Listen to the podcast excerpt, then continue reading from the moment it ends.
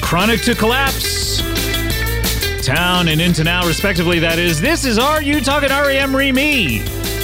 The comprehensive and encyclopedic compendium of all things REM. This is good rock and roll uh, music. Hello, welcome to the show. Welcome back to our old listeners and welcome front to our new listeners.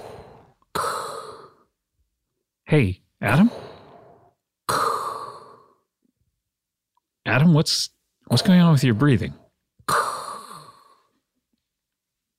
Did you think that was uh, Darth Vader?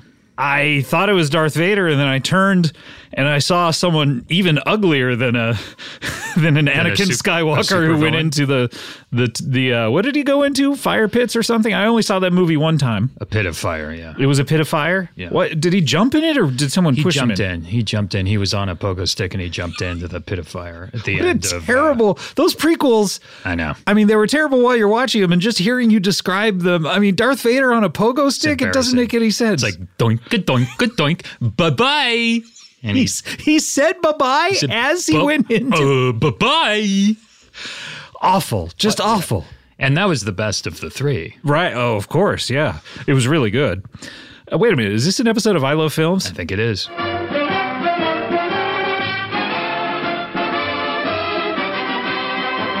Hey everyone, welcome to I Love Films. This is Scott. And this is Scott. and look, we love films. There's I, I don't know how else to say this. I got to tell you. we Scott, love films. I love films. I mean, it's simple. It's a simple equation. I plus love equals films. Films. Films. Films. you know, I'm not talking about blockbusters. Sure. We're not talking about the Star Wars movies. I'm not, except in this case, we're talking. we about were Star talking Wars. about the Star Wars movie. but pretty much we're only talking about like like Reds. Reds. Is Reds a film. Warren Beatty. yeah. Can you say it? Can you pronounce it? Because that's who it is. Yeah. Truffaut. Truff, of course, Truffaut. All the, the Truffaut. great Truffaut. Truffaut. filmmakers. Truffan. Tru- Truffan is a terrific filmmaker. Trolls. Trolls are wonderful filmmakers, I mean, the movie Trolls. and it's a great film. I love films. I love films so much. I, I, I gotta be honest. If I could fuck a film, take it easy. I would fuck a film. Take Scott. I know the canisters that films come in have like holes in the middle, but It's not. It's not. It's not good for you. It's not good for the films, and it's just not good for the world. but I would do it. That's I'm saying I can't. I Okay. would I would fuck a film if I could. I Oh my love God. them. I love films so much. Ugh, okay. what f- what film would oh, I mean, look, there's got to be a film out there that you would fuck. I mean, look. I don't approve of this conversation. I don't condone this conversation. But if I had to, if I had to, it would probably be, uh, uh, uh, Revenge of the Nerds three. That's a good-looking film. It's just as a film. I As don't a know film- if you've seen it uh, in its canisters lying around. At It's it's a a s- cinema. Right, yeah. Of course I have. It's gorgeous. Anytime I go see a film at a repertory theater, like Revenge of the Nerds Part 3, Yes. I'll go well, several hours before showtime. Yep. And I'll say, Projectionist, yeah. allow me into your Oh, booth. projectionor. Uh, And then I just look at those You cans. gotta take a. l- Just gotta take a sweet look. And you know what you- canisters. else you have to do? You have to take a whiff. That's a film. Ah, film. Sell you Lloyd.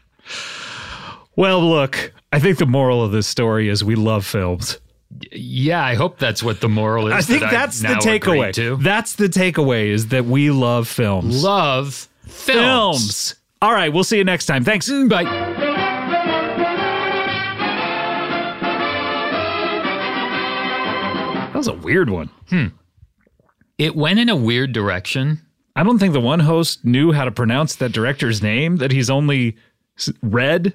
What Truffaut? Tref- I will say just now on the table here, the famous uh, earwolf table Chelsea put her name. She wrote Chelsea Peretti. Chelsea Peretti wrote her name here, and I wrote a little a little message to her. Oh, you did? Okay. Yeah. Well, she may be back soon. Chelsea, speaking of films, married to one of the great filmmakers Films. of the modern era. He makes films, as far as I'm concerned. As, as far as I'm concerned, he's never made a movie.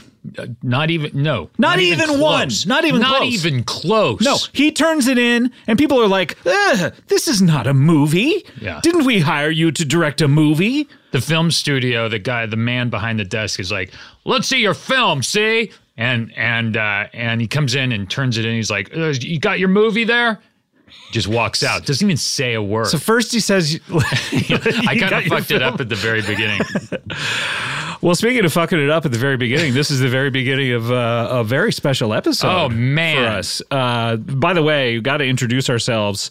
I'm of, of course Scott Ackerman of the Comedy Bang Bang podcast and television show.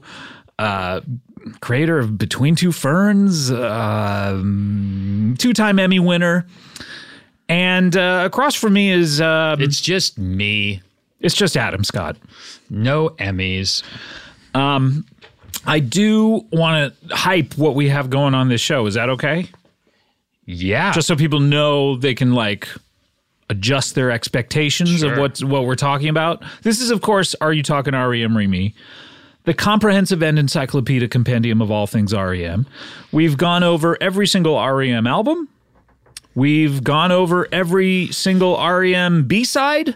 Yeah. We've gone over every single REM uh, fan club track that they released Yeah. to their fan club. Well, and then we ended the show. And That then was we- it. That was it. That was all we were going to do. And then uh, a f- a couple of weeks back, we got uh, uh, the groovy man himself, Mike Myers uh, Mm-hmm. from REM, was on the show. Mike Miller himself, uh, as far as I'm concerned, he uh, played uh, the uh, bass guitar. he right? played bass guitar. bass guitar, the one that's really super low. Um, did we ever ask him? Did Did we ever ask him if he enjoyed playing those low notes? You know what? I don't think I had written that on my hand, but I forgot to actually say it out loud. I Because thought- I mean, it's a choice to play bass guitar. yeah, Because guitars are like dee dee dee dee dee dee dee dee dee dee dee, but then a bass is like so low. It's like ba-da-ba-ba-ba, I'm loving it. Uh, here I am, loving life, playing the bass guitar. Um, so if we ever run into him again, we got to that's got to be our number one First question. thing I'm going to say to him. Do you like playing all those low notes? so we had him on, so we came back. But a lot of people are like, "Well, why would you be back again?" You Right. know? Isn't that Like, the end? Close up shop. Yeah. Well, uh, au contraire, mon frère, because uh, we we uh, got requested to do today's episode. We got a, we're taking requests now, Yeah. and uh, this came to us uh, via a fan. We'll talk a little bit more about that later uh, when our guest comes, or our guests rather, come on the show. Yeah. It's exciting. I'm I'm really excited. I know you are.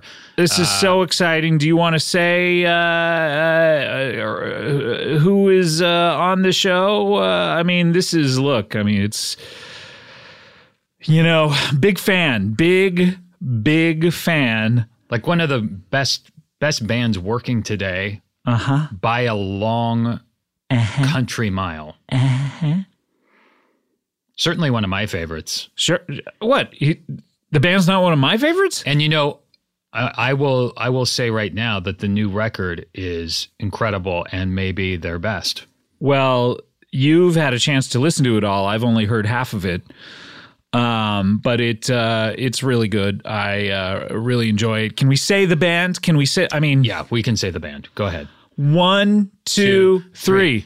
Vampire. Vampire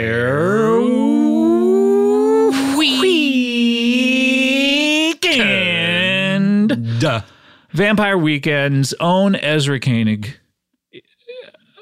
got a hold of us out of the blue and said, Bros, let's do a crossover episode Yeah. with my, I guess he does a radio show. It's not a podcast, but it's a radio show on Apple Beats. So he and Jake Longstreth Longstreth, actually, I believe is Yeah. uh, uh, he said pronounce both syllables equally. Longstreth. Yeah. Jake Longstreth, Yeah. his uh, co-host on Time Crisis, which is his show, Great show.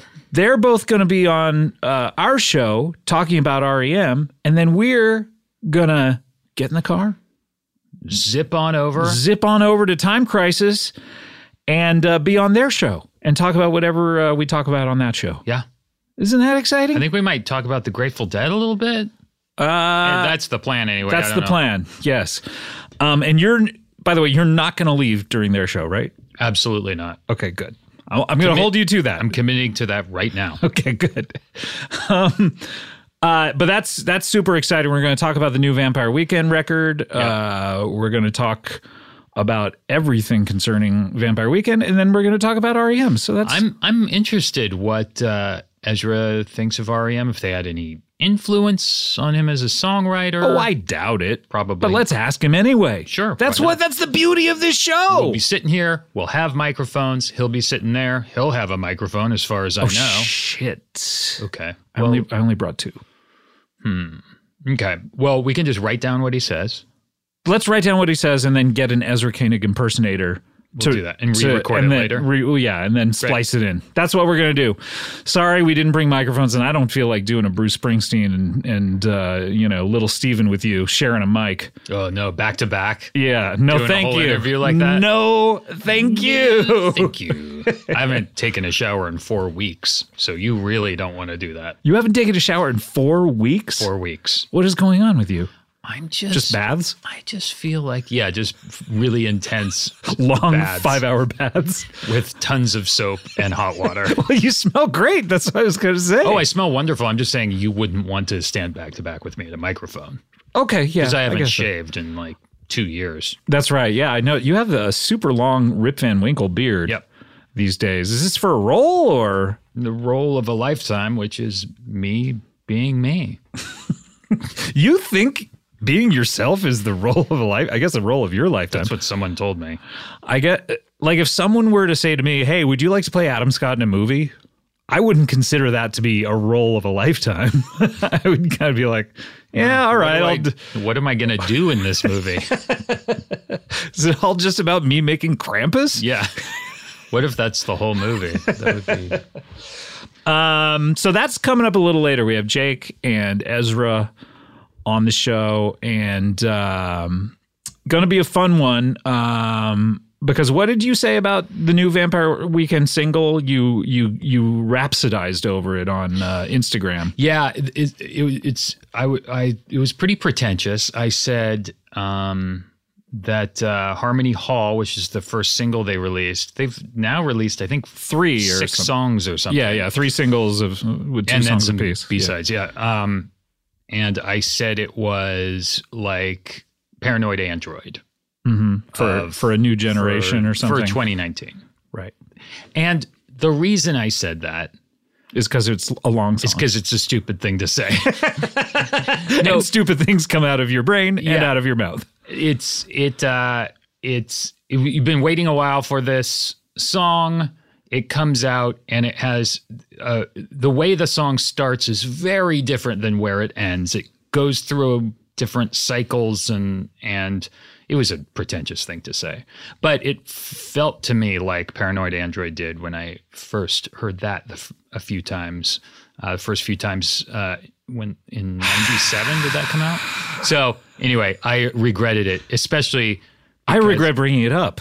yeah why I think are you, is what you're trying to say is that it has a lot of different types of musical parts strung together, and it's a long song, and it, yeah but it, it's not like it's not It's- super like Paranoid Android's like six minutes, yeah seven minutes long or something.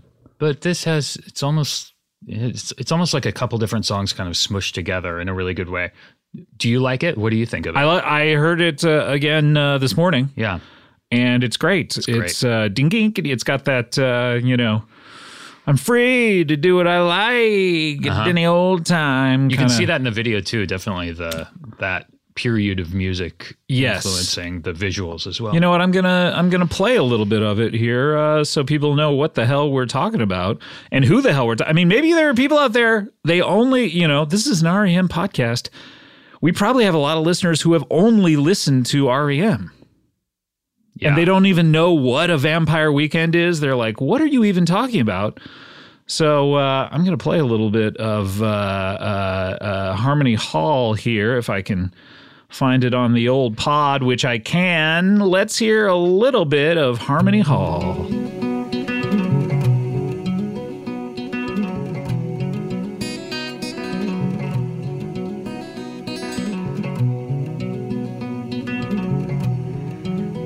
Graceland. We took a vow in summertime. Now we find ourselves in late December. I believe that New Year's Eve will be the perfect time for their great surrender. But they don't remember. Anger wants a voice, voices won't sing. Singers harmonize till they can't hear anything thought that I was free from all that questioning. But every time a problem ends, another one begins. And the stone walls of harmony all bear witness. Funky, funky. Pretty great. I would say almost like, I mean, this is maybe a stretch, but almost like a paranoid android for 2019. God. But you called me on it. Immediately, and wrote a. co- The minute I saw you wrote that, Shut up or whatever. I think I said was shut like, up. Yeah, no, you, yeah. and, you're and right. Mm-hmm. to your credit, you were like, "Yeah, you're right. I shouldn't. I shouldn't say that." Yeah. Um, that was a fun bit of interaction on the most social of medias. oh, there's nothing like it. Nothing like social media to make you smile in the morning. But only in the morning, because at night Put it away. you got it. You gotta put it away. Gotta put it away at night. Um. So, Adam, are you excited? We also uh, we have a show uh, coming up at uh, Clusterfest. You excited about that? Uh, yeah, that's gonna be fun. We don't know. Uh, we're we're gonna it's gonna be doing something real. We're gonna do a live interesting show, there, yeah, It's uh, Clusterfest, which is up in San Francisco. So go get tickets to that. San Fran. A little SF, Yeah. Mm-hmm. uh, the city, as everyone called it. I, I remember when I lived in in Sacramento, everyone was like, "Oh, I think I'm thinking maybe this weekend I'll go out to the city," Yeah, and I was like, "What city?" yeah, I didn't know what they were talking about. yeah. and everyone everyone calls San Francisco the city, just the city, like Yeah. it's the only city. Yeah. I remember that from Santa Cruz as well. People They would call say it the city. the city. Yeah. Where, where, what is the the radius? When do people stop calling it the city? The closer they get to LA, I guess. In Los Angeles, you definitely don't say I'm going to the city, and it means you're going to San Francisco. In fact, no one talks about San Francisco at all. I'm surprised that we're even talking about it right now. I thought there was a law against talking about San Francisco. to be honest with you, Well, that's the thing. Anytime I uh, look, I love going up there uh, and doing shows. Been doing it for d- more than a decade. But anytime we're up there uh, and you mention Los Angeles, people boo and hiss oh you. my god. and uh, it's adorable because they hate Los Angeles, Yeah. and we never think of them. Yeah. it is a weird because I did do a play up there. Which play did you do, my dear boy? It was uh I forget. the Is this an name of it. episode of Treading the Boards? Yep.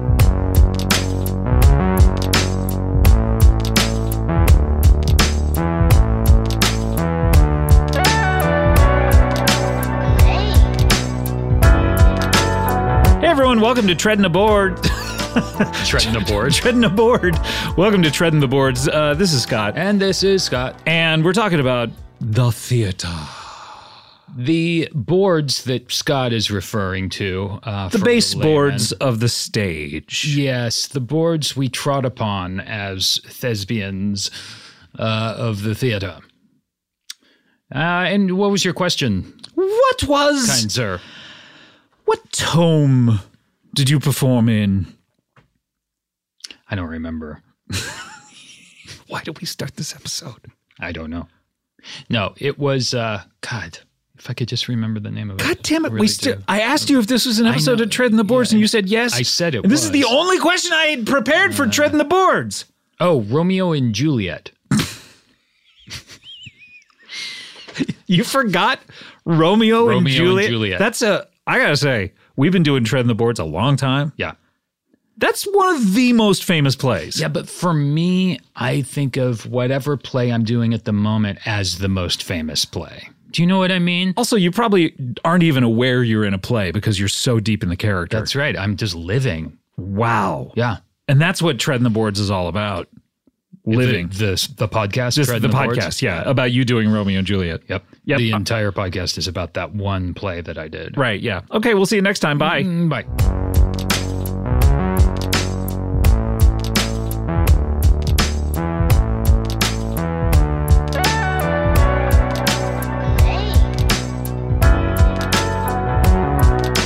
Who did you play in Romeo and Juliet? Take a wild fucking guess. The priest who gives her the poison? No. Tybalt. Uh, no. Juliet? Was it like a gender swap Well, thing? No. I, I'm out of guesses. I have no idea. Who did you play? Y- d- Take an, one more. Take one more guess. One more. I'll give you one more guess. Do you want a hint? Are Rosencrantz and Guildenstern in that? No. God damn it. No, they're not in that play. They're in Hamlet. Fuck. Capulet. It's not Capulet. Capulet. the name is other than Juliet, it's the most famous character in the play. Chet? Chet. Is Who's that someone? Chet? His buddy? Chet. No, is, he does not have a buddy named Chet. Juliet's cousin? Who's Juliet's cousin? I don't even know who that is. I don't know. Uh, it's the okay. The nurse. The nurse. God damn it. The name is Nurses can be men, Adam. the name is in the The ti- Play. next to the dialogue of the So- character. title. Title is your name? No, God, no. Who'd you play? I, give pl- up. I, I- give up. I have no idea who you played. I played Romeo. you played Romeo? Yeah, I did. All right. Hey, it's a little uh, too late for an April Fool's prank, Adam. Well, this was some time ago, Scott. okay. It's you know what? It's embarrassing. It's embarrassing sometimes the lack of imagination. I guess uh, they this is like untraditional, non-traditional casting, kind of like Yeah. we're, hey, we're gonna put ugly people We're gonna put dumb, ugly people as the in leads the of this leads. play. But anyway, when I was up there doing that, I did notice a lot of people were just like, "Oh, you live in Los Angeles? I'm so sorry." There was a lot of that sort of attitude. People hate it, uh, Los Angeles, but which I don't get because San Francisco is an awesome city, but It's it's, great. also it's not like Los Angeles is a cesspool. there's of- no I com- mean, there, it's, not even a competition. Why why would there be a better city? Right. Like who's judging cities? right. They're just too, Other than the city judges, that's true, yeah. An elected position. right? But who's who's out there saying like, "Oh, a city needs to be better than another city." They're just places. Yeah, there are places that you drive in your car, fly in a plane, wh- however you want to Take a get there. scooter, take a scooter, walk, skip if you want, throw a scooter out on the sidewalk. throw a coin to the to the newspaper stand guy, grab a paper on the way to the Sure, why wouldn't on you? the way to work. Great cities all have a Great good newspaper cities. man. Great great cities. We should start a show about great cities at some point. Great cities. Just the world's best cities. That'll be our follow-up podcast to this. This week, Tampa. we should we travel to each place and record. We go there. We go there and just walk around. what are we world's doing best in cities. Tampa? Why did we come? Why did we agree to do this? Why are we? This is exhausting. all we're doing is walk. We could be walking around at home. We're traveling so much. It's hard to get to Tampa. Next week, Albuquerque.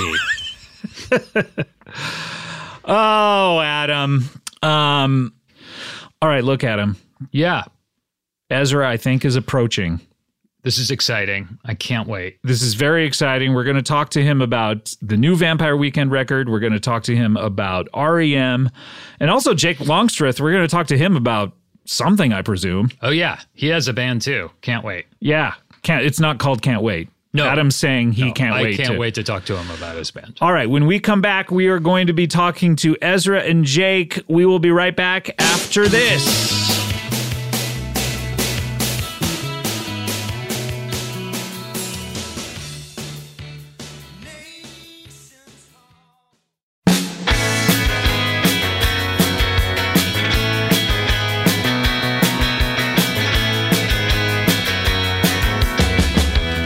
Welcome back. Are you talking REMRE me? Are you talking REMRE me? I can never tell. You know, we've know, I've, that's- we've asked this question For us, it's for the th- eternal hundreds one. of episodes at this point. How many? How long have we been doing this show? We've been doing this show for it's, uh, 22 years. Twenty-two years. Is that that's longer than Bonanza? that's long. That's as long as The Simpsons have been on. It's longer than podcasts have been in existence. exactly. I mean, we are real, real forefathers of this medium. Mm-hmm. Grandfathers. Yes, The Simpsons. Did you like them? Oh yeah, The Simpsons. those guys are great. They're funny. They're all guys, right? Those guys are funny. They are funny. The Simpsons Well, are it's- funny. It's a comedy. you ever show. you ever do uh, one of those Simpsons episodes? No, but I've watched a bunch of them. Yeah, that's almost like being on it as Yeah. far as I'm concerned. I thought that's it as was. good.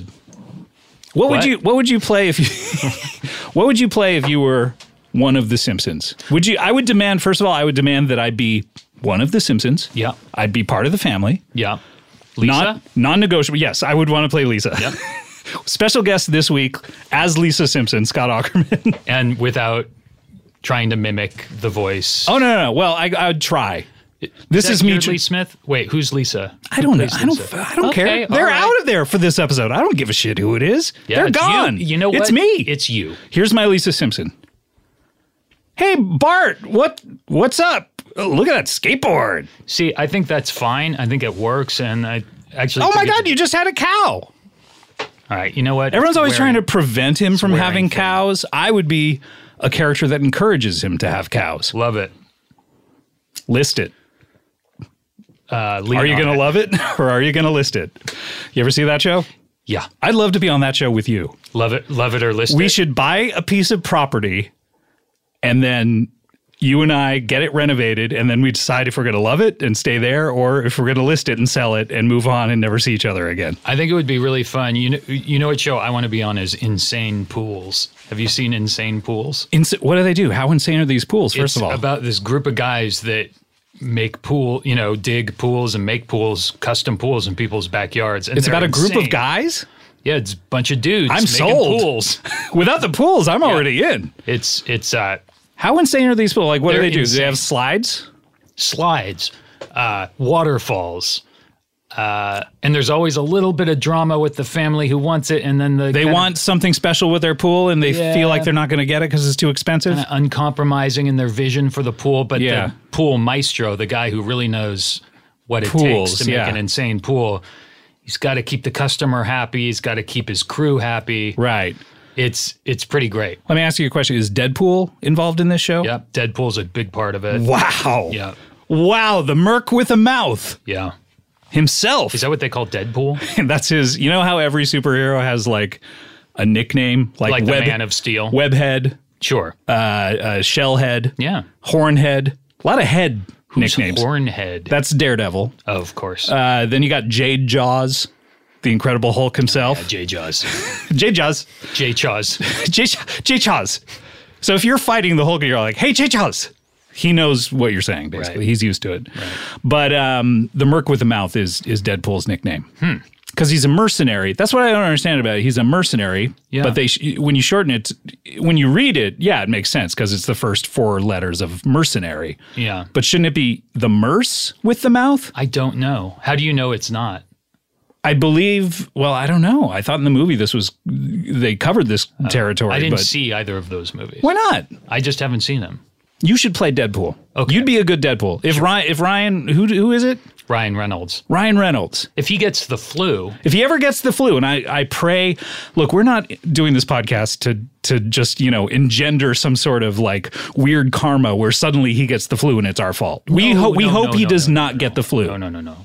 But if he does, and I pray that he does not, I would not wish that No, no, on we my don't- worst enemy, Adam. We don't want Ryan Reynolds to get the flu. Ryan, if you're listening and you even think you're getting some flu, please take emergency. Take that hand sanitizer and just squirt it all over your face. Squirt it all over your your cock, your balls, every part of your Everywhere. body.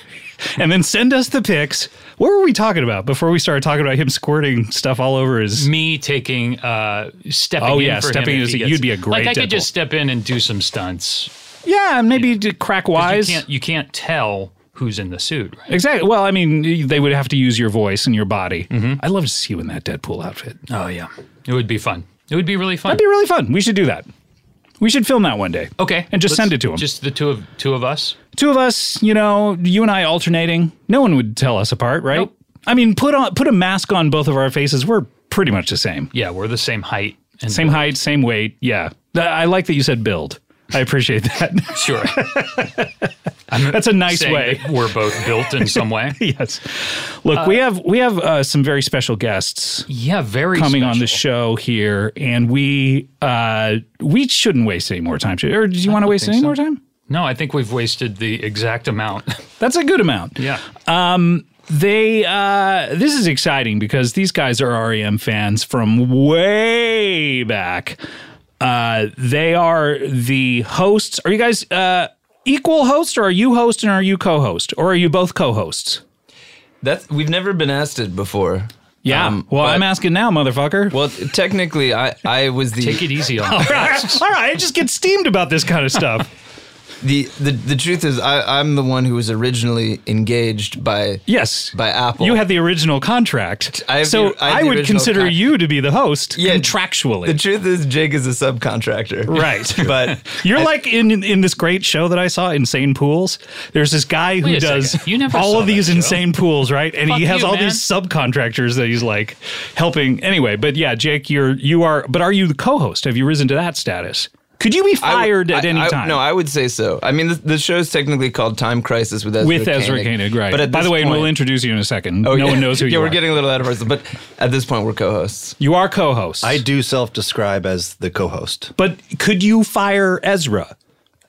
No, Because I think Ezra, you could fire him easily. again, uh, easily. Scott, why are we? I mean, this is As- bringing as- up unpleasant scenarios for they're friends. I mean, Yeah, but I'm, let's just say that Ezra, you know, he's not pulling his weight with the show one day. Could you, Jake, at a certain point, just like take him into the other room and be like, Ezra, I got to talk to you for a second. You're out. I'm in. No discussions. it's time crisis. Jake would have with as, Jake Longspan. as a subcontractor. Jake would have to go behind my back and establish a direct line of communication with. Have you done that already? He's not saying. He's he's not saying no. Pretty tight-lipped about it. Sounding silence. All right. Well, this uh, they're they're the uh, host and co-host of the podcast Time Crisis with not a Ezra podcast, Koenig. though. Sorry, it's a radio show that is only available in one place. what we like to do with this show is we like it to be available anywhere. But you guys uh, obviously have some sort of like you know backstreet deal or something where uh, you're getting paid way more than us, and it's only available on Apple, right? Apple Beats, no Beats One, Beats app, Beats One Apple Radio. and it's ava- and it broadcasts live on Sundays. Well, this is interesting actually Uh-oh. because it's funny you should ask. don't tee it up like that because if you don't deliver. This is very fascinating. but well, the funny the funny thing is that Apple invented the podcast store, right? The podcast store on the way- iTunes. yes. I guess it's not. You wouldn't call it a store, right? Because well, podcasts were available anywhere. People primarily got them from uh, iTunes originally, but they were av- you could get them anywhere. It, Right. it just depended on where you hosted it. because the podcast comes from iPod, which is Apple IP. Yes, right, right, right. exactly. Which actually, I forget all. I, I in ten or fifteen years, when you there still will be podcasts, I, I'm Yes. sure, and you'll be explaining to a kid like why it's called why a it's called podcast. it? Well, it's short for iPod broadcast. and they'll just be like, "What the fuck are you?" Wait, we talking should start. about?" We should start calling these iPod, broadcasts broadcasts. again. I remember the first time hearing about a podcast. I was reading about it in a magazine, and they were explaining. Were you a reading an podcast. interview with me? Yeah, they, they were explaining a podcast as being something you can listen to while you're baking, and they'll, they'll tell you what the recipe is as you're doing it, and you listen to it on your iPod, and I was like, Like, what if that was the primary yeah, use for my- podcasts my- now? I didn't even iPod wrap my broadcasts. brain around that there were other uses. I just saw it as a specifically for baking, baking. thing. So for years, you were like, I'm not interested in no, baking. I so- Oh, still bake whenever I listen to a podcast because I okay. think they're telling me. is uh, that why you're ingredients. constantly giving me baked goods? Yes. You bake those? I just throw them in the trash. I Great. should try one No, of those. that's great. No, keep sending them. Um, I'm should gonna. we Intro- I, should, explain- I should introduce these guys. Yeah, but should we also explain what we're doing? It's a huge deal. We're doing a crossover. It's like it's Yeah, like when yeah. Hill Street Blues and uh, the Cosby Show would do a crossover. Yeah, you know how when Bill Cosby would go on Hill Street Blues and they would try to arrest him that's right. and uh, for various things that he was doing back Yeah, then. like misdemeanors. yeah. Remember the Cosby mysteries? Yes, He should have arrested himself. Was he a, a private detective? something like that. Yeah. oh my God, the Yeah. Cosby mystery. The Cosby Well, mysteries. mystery solved. Case closed. yeah, Uh, let's let- introduce. let's introduce these guys. Uh, they are the host and co-host of Time Crisis. With Ezra Koenig, it is Ezra Koenig and Jake Longstreth.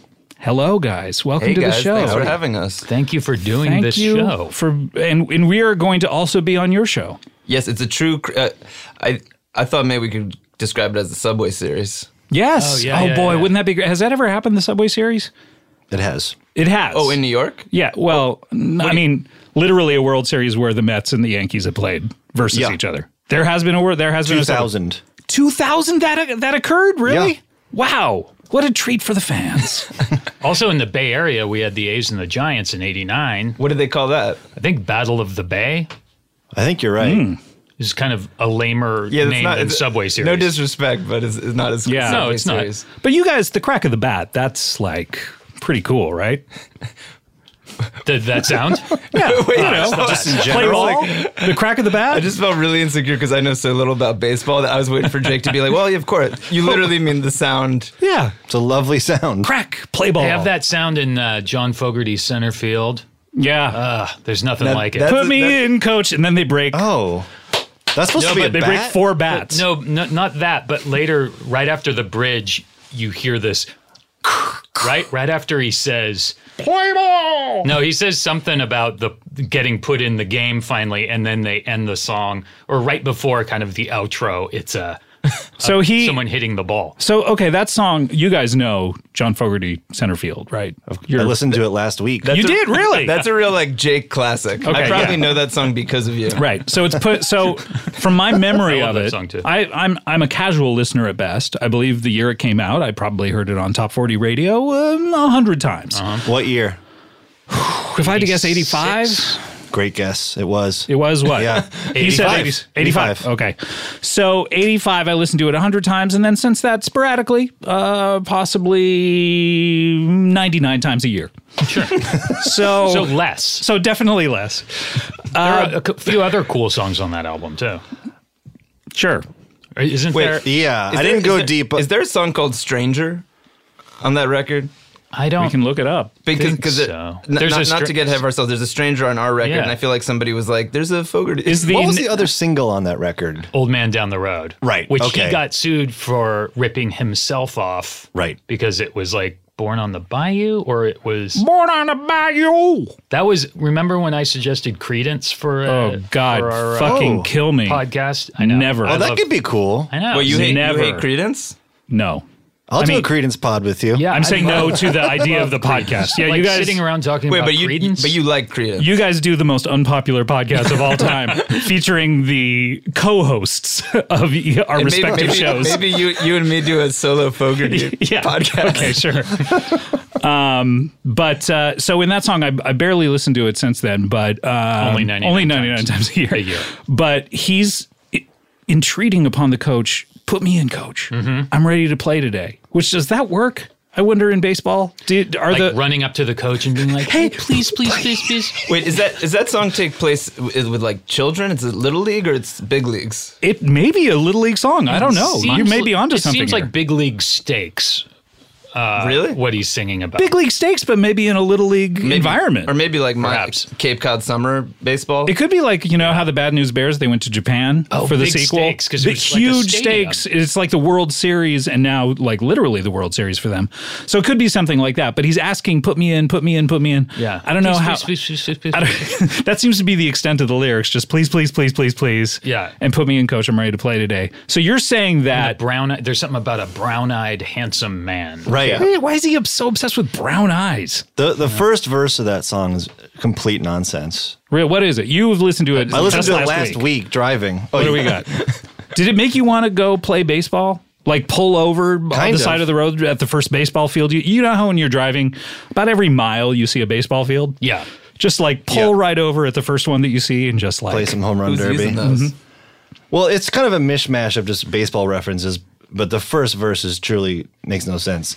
Well, I beat the drum and hold the phone. The What? sun came out today. I'm already confused. Hold the phone. Wait, wait, wait. Well, well, What's he uh, beating? Well, uh, beat the drum and hold the phone. So beat the drum, hold the Wait, phone. I think that might make sense. When I, But what so are he's we just like holding hold the up. phone for? Well, He's like a- hold like you know like the expression hold the phone. Yeah. Yeah. Like chill out for a sec. Like wait, because but why is he? be- starting? Is he beating the drum about his own abilities? What are like? It's, like I said, it's a, me- it's a the metaphor. sun He's came not out literal. today. Okay. We're born again. There's new grass on the field. I like that. He's, is he talking about a woman?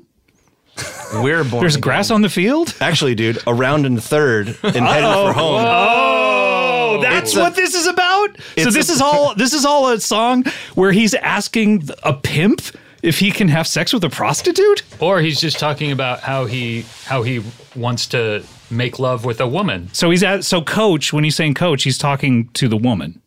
Put me in, coach. Or or maybe he's talking to himself and just trying Oh, it's to a build. song. up oh, he's trying confidence. to. si- Oh, that's it. Maybe he's addressing his nether regions. Oh, that could Okay, be. Yeah. so around in third and headed for home. It's a brown-eyed, handsome man. Uh oh. Anyone can understand the Boy. way I feel.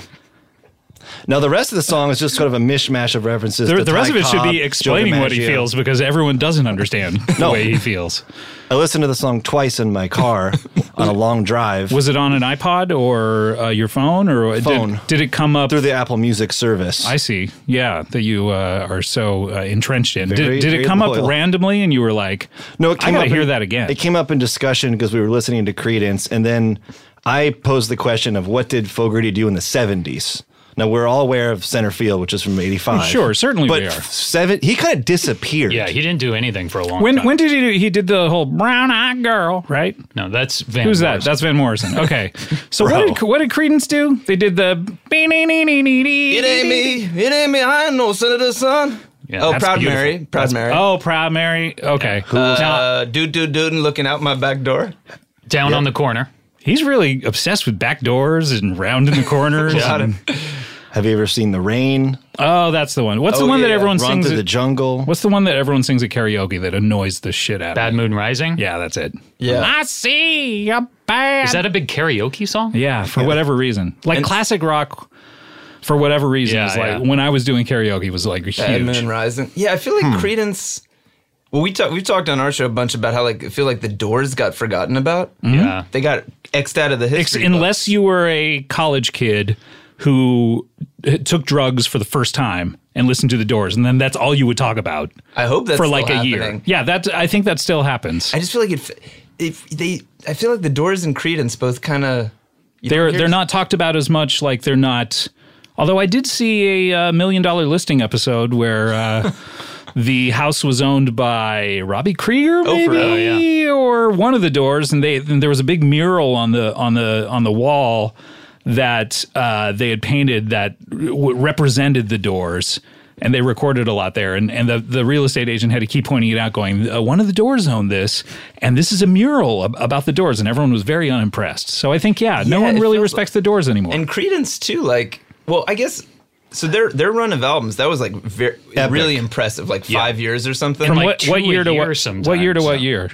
68 to 72, I, I want to Hmm. say. Maybe 67 to 72. because they were on that like two albums a year. Yeah. Oh, yeah. right? I wonder if my parents were listening to them when they conceived me. I was born in '69, in a '69. Were you were you actually born on No, I the was, bayou? con- I was conceived in '69, on the bayou, on the bayou. Um, I feel like with bands like that, they have to have someone in charge of their estate or whatever that's like repackaging. Constant repackaging. Yeah, and like putting them in movies. And, In the 90s, the doors were, well, especially with Right. that Oliver Stone movie. Yeah. They were constantly being repackaged, and you would, you know, uh, that, that book, No One Here Gets Out Alive, was. and, and I big feel, back and I feel then. like in that era that that uh, that black and white shirtless Jim Morrison Yeah. poster, um, Yes. the American poet one, Yeah. that that was that was up. It was there like with, guys- uh, John Belushi posters and Bob Yes. Marley in, in college dorms. It was Guy's Marilyn Monroe poster. yeah, You know? Um, it was. But now no one no one really talks about It them is all that- weird. It may be because the music's bad. Do you think that could be it? well, that here's the Some of thing. I love we're just going deep on Fogerty and the Doors. We'll get to I R.E.M., know yeah, that's at what a certain happens point. Here, but the the one the one thing part of the reason we were talking about them is because I went to the Jay Z Beyonce show. Oh, I was there too. Do you, do you, I wonder who had a better seat. I had pretty good seats. Yeah. But the, do you remember that um, at some figured. point they did this? Well, first they they put George, uh, Jim Morrison on the screen. Oh, I at don't one remember. point. Whoa. They did they did one one song where the visuals on that gigantic screen Yeah. they had were. Uh, Famous mugshots of different people. Oh, who've I been do remember that. Yeah, Frank Sinatra yeah, and- ex- exactly, yeah. exactly. So Jim Morrison was one of them. Right. And I was already like, interesting. What was he arrested for again? Oh, pu- uh, indecent exposure. Oh, right, right, at- right, at a right. show yeah. in Florida. Yeah. And then they go into a song that I hadn't thought about in a while, but do you remember there's this Jay Z song called The Takeover? Yeah. That has a door sample. Bomb, bomb, bomb. from Five to bomb, One? Bomb. Bomb, Exactly. okay. So then I went back. So then I'm like watching them like perform it and just like that song just like hit really hard. And then I Right. went back and I listened to Five to One and we started talking about it again. I was just like, that song's incredible. Right. They It's- have they it's have some very- jams. It sounds it's like hip hop. It's very forward Right. thinking. It sounds like Yeezus or something. Right. Because they just had that weird instrumentation, so they'd occasionally do these just very right. forward thinking. things. Yeah. No, I mean, uh, w- without the uh, what did they not have? They didn't Well, have a keyboard bassist. was like the lead instrument. they didn't. yeah. Uh, Uh, they didn't have a. There's bass on songs. They did not have a bassist in the. Band. But he was playing the electric bass exactly mainly with one yeah, hand, Yeah, so right? you get some weird stuff yeah. happening there. So and then meanwhile he's going do do do do do do do do do do. Yeah, he's incredible. Um, L.A. Woman's a pretty great album, top to bottom. I like Mm-hmm. the Billy Idol version. Is there? So Yep. great. LA woman. Because he does it like this. LA woman. Remember when Billy Idol was like just hit after hit? He was great for a But while. when he came back and had a bunch of hits, well, he came back with uh, cyberpunk or in the mid '90s. Unfortunately, he got Yeah, he got but dragged into that whole cyberpunk early thing. '90s, "Rock the Cradle of Love" Rock was the cradle of love. so huge. Come on. He was great. He's I've seen him recently with uh, but Steve that's- Stevens. Oh, That's really, yeah, Steve Stevens is an amazing guitarist. yeah.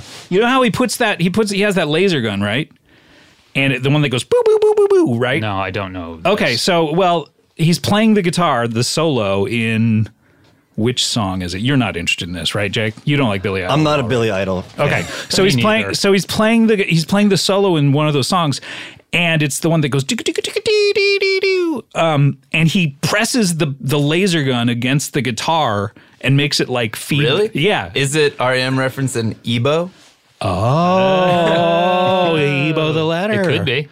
I'm still anyway. not entirely sure what an Ebo is, but uh, Isn't it the? But it, it's something weird. It's like it. I always thought of it. It sounded like a laser to me. I've never used one, but it, it's like you hold it over the strings, right? It's Yeah. With your right hand. with your right hand, and it's like if you're right handed. What do you do with your left hand? No, like They- your what- left hand is on the fretboard. Oh, in- thank in- God. instead And then of picking, you're right. instead of picking, you use the ebow. I think it like sustains the vibration of the But is string. it like a? Is Laser? it sort of like playing a saw I don't in know a why- way? I think it's not. Well, it sounds like it a little bit. Right. I always pictured it almost being like something emanating. I almost pictured it's like you're holding your phone and like like a, Yeah. uh, something's emanating from the phone that makes the strings Like vibrate. you don't Right. need to even touch it. exactly? Right? Yeah, anytime you Exactly. see someone playing a saw, they're like bending it, and someone's just kind of like barely hitting it or something. Yeah, and then or it has just, that weird sustained. Yeah. Right, right. But it's not like a uh, uh, what's that instrument that you're, you Oh, don't touch theremin. the theremin? Yes, The Edge used the the ebow a lot, right? I don't know. Yeah, like on we With or didn't get a Without chance You? to ask him that. Those Like, those that's- really yeah. high, like oh, I maybe feel like that's guitar. I think he No, but just that- no, he's but using an an e- ebow an e- on a an guitar. ebow- Oh, Oh. he's using the ebow to get that. sound. tone that like really sustained Oh, like wow. Yeah, because Pretty sure- you use an ebow to play a guitar. That's all it's precisely. for, right? Yeah. I think they use it on the song Ebo the Letter too, right? Right, that's Yeah, why they that called. weird I name. think they called it Ebo the le- like because they used an Ebo on the song, and then it was based on a letter he wrote as And it well. was like a temporary name, and then yeah, and then it just stuck. What anyway, album is that off of? that is New off of New Adventures in Hi-Fi. Let's talk about Don't know REM. that one. Let's reset a little and talk about REM. We got a guy who has no idea they ever put out an album called uh, New Adventures in Hi-Fi. so this will I've be. a- heard the title, oh, you have. never listened to the album. When you said you never heard of that one, you were lying. I said I've never heard that. Oh, okay. All right. Can we go back to the tape? I guess we Let's- could. Yeah, let's rewind, guys. I've never heard that one. It's right there. yeah. See, he Wow. said it. Heard great Crazy. things. Great Um, things. let's talk about REM. Let's let's reset here. Talk about REM. You guys are. This is uh, y- your show, Time Crisis, with Ezra Koenig. Uh, you guys talk about music a lot. Ta Mm-hmm. Yeah. Tell me a little bit before we get into REM, just about the why you started the show, what the differences are between you. You started the show, you came onto it in the middle, but what what primarily you talk about music a lot, a lot Yeah. on it. What type of music do you talk about? Well, it kind of ended up that, yeah, I- you know, a- after a lot of episodes, we kind of settled into a groove. Um, the the music that comes up a lot. Well, we always listen to the top five songs on iTunes that day. So there, at the end of the show, there's always a moment when we're kind of just going through the hits of the day. And they don't change that much, right? No, we that's what- for months we might hear that. Song, no, the, like- Uh-huh. we have a show who charted here, which my wife uh, co-hosted for a long time, and that was the problem with doing the music charts. Is Never the s- ended. Same song is there. The Ed Sheeran uh, Oh, song. Oh yeah, oh yeah, bet Just- we went hard on that Right, one. just is there forever, and you end up like le- not having anything to talk about. the for a only while. thing I would say about that one, Shape of You, is that oh, I know what you're talking about bed sheets. bed sheets is that there that that, that song ended up being a, a rewarding close read because he has like there's just all these like interesting lines in there about how like he took her out for Chinese food. We talked for hours and hours about the sweet and the sour. Uh oh, You can go deep. that's a on that. little problematic, in a way. That's true. Well, our, our take, he was that, yeah, he talked for hours and hours about the sweet and the sour. I, we, I, don't- we, we could. like we'll it- go it's down a whole it's not rabbit a hole. bad lyric if you cut out the we went out to Chinese food. You know Right. what I mean? Like if you're like we talk for hours and hours about the sweet and the sour, that's like oh that's kind of cool. But when you add the we did it at Chinese food, then you start being like, come on, Ed, let's do a second draft. Right. And then also he implies in the next line that that they they took food to go and clearly they were at a buffet. Really? They're at a buffet and they took food. This Yeah, is he implies yeah. he's insane. Yeah. Did they, did they just allow him to do it because he's I Ed don't, Sheeran? I don't know why Ed Sheeran gets a pass. but he, This is terrible. He is he is canceled as far as I'm concerned. Now, is this because it stayed on the charts for so long? You guys were kind of forced to go deeper we, and we, deeper. we must forced. we must have talked about that song 10 times. I'm sure it's similar Right. to the chart show. We like 10 times. At least that one we would sometimes get into different verses and be like, "Okay," and like kind of look Right. at them. Because, you know, E-, Ed Ed Sheeran he, there he is an interesting songwriter. There are things, but some some of these other ones like we'll do Shallow. Oh, well, Sha- Shallow. we went as Shallow's dope, but we've we've Shallow's a weird song, isn't it? It's structurally weird. yeah. It's stru- it's structurally weird, which is cool. I love that that bridge, and then also but it like uh, just suddenly it just ends right like they you isn't it structured where it's like verse verse chorus goes to that big part. Bradley's verse, Gaga's verse. Yeah, then there's that. Oh, oh, yeah. yeah. oh, right and then it kind of ends. it just fairly kind of like quick. it's like goodbye quickly everybody after that. it's weird when they say goodbye everybody at the end isn't it There so not long. really a chorus though, is it? well, is- In I, the I'm on shallows. shallow. La, la, la, la, la, la, And then la. I, I have said I, I I love that song, but I do have this problem with it that they s- that the the it goes. Uh, we're they basically say we're in the deep end, we're far from the shallows now, and then the chorus just goes in the shallow, and it's I always It's like, the you're thing- not I'm there. yeah, you're in Just the sing deep about end. where you are.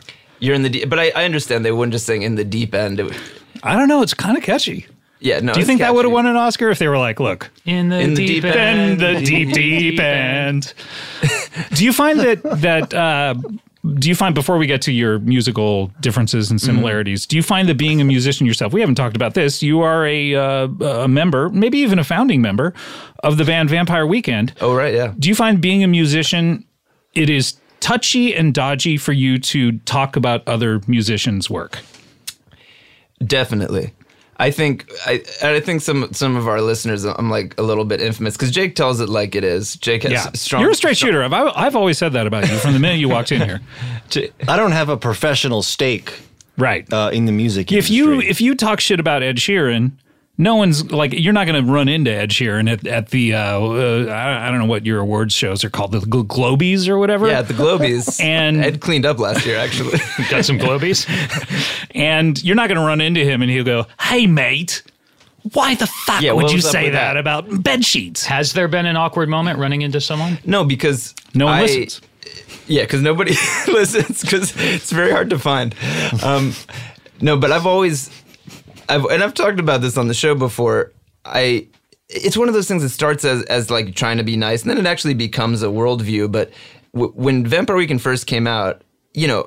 And I mean, you guys know too, as crea- as creative people, make TV shows, all- comedy. It's very like kind of you. You Always we- nice to meet a fan. we all know we all know that like you put you put your work out into the world you're gonna get a random person saying hey that episode sucked that song Yes. sucked Every episode you ever put out or song Mm-hmm. or whatever is going to be someone's favorite and someone's least favorite. yes and, And- actually you're yes. it it means you're doing something good if it if that's If, true if it strikes a chord. if, that way, if yeah. everything's everybody's like, it's okay. So I, that's exactly how I think about songs. It has to be somebody's favorite, and the flip side is it will be somebody's least favorite. But so we know you're gonna get the random fan slash hater, whatever, just being like that one sucked. And then of course we can't avoid the fact that they're critics who it's their job to say what they think, and sometimes they're a little bit meaner than they need to be, and their whole profession is is also like crazy too. So you have to have some sympathy for sometimes Talking and writing about music is very difficult and insane. I don't see how anyone does it. Yeah, and especially now, like the, the pressure with the Facebook, Google, ad world, it, the whole thing's crazy. So I also, Mm-hmm. I also do feel like there's been times I've been like upset by critics, but then you do have to. Have you ever hurt anyone's feelings though? Have I, on the okay, show? well, so then, so, here's, so that, so I get to the point that we understand there's haters and fans and critics, and I've always kind of felt like ah, it sucks, but you have to admit those people are just playing their part in the right. th- th- yeah. this thing this thing whereas the ol- the one thing that always felt, felt unnecessary is when somebody who does the same thing you do is just a dick for no reason Yes. so that i was just always kind of like so when we first came out and we would have some especially like a more established artist or somebody a little bit older and they would just like say some shit and it and clearly it's so rooted in some type of mishmash of i under taste but also professional competition and jealousy Meaning, if an established artist were to say, were to slam Vampire Weekend in an interview or something, Like punching down Yeah. to uh someone just coming up. or even and so so really like it hurt my feelings when we were young there'd just be like somebody who who'd just be like just out of nowhere just like do multiple interviews just being kind of like being like oh they fucking suck like and i'd just be Right. like why don't don't I, don't don't we have aren't some- we all just in the same thing? Just Exact- I trying just kinda to felt like don't- trying to get a nut. Who did Aren't we all that? just squirrels we're trying all to get just a nut? we're all trying to get a nut that's what Who did that? That's a good Uh, song. by the way. Yeah, well who did that?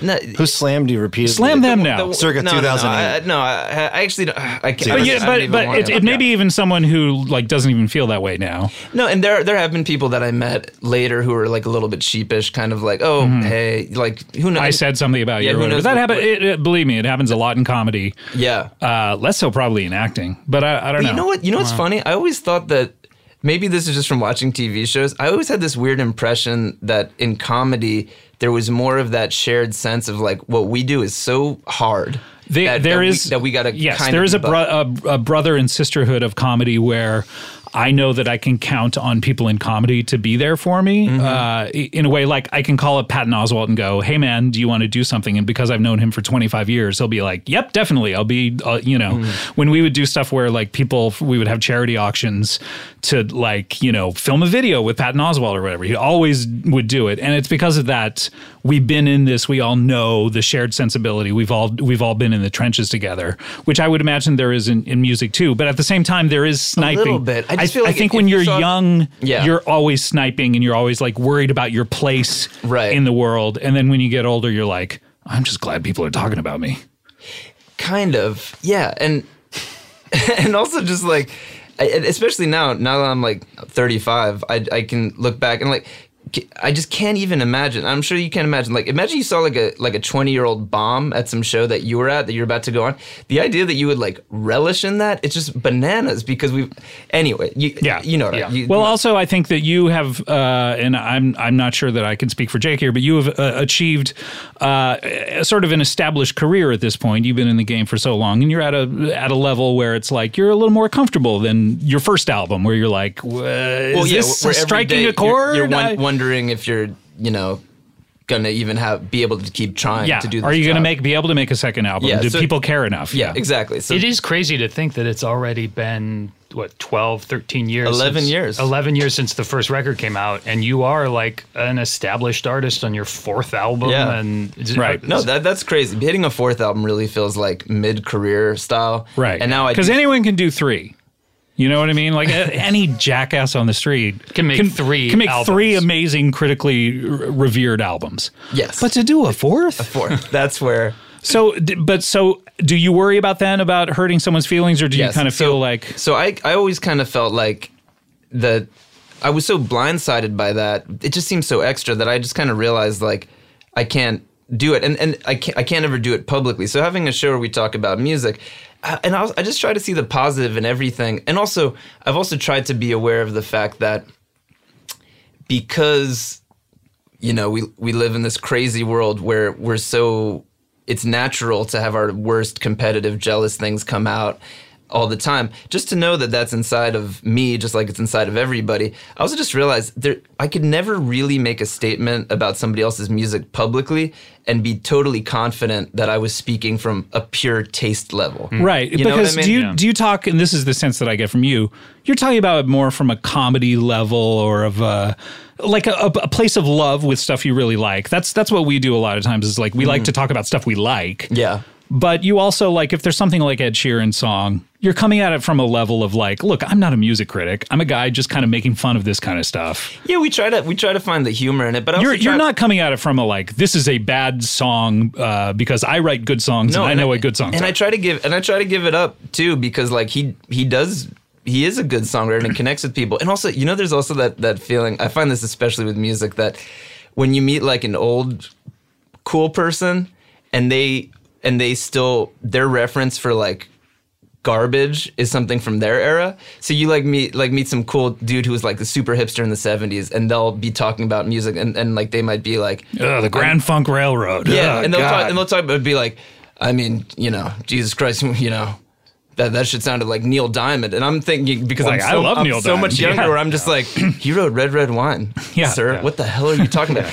And I, but of course, or like we talk about on the show how like it used to be like fashionable to hate on ABBA and the Bee Gees, right.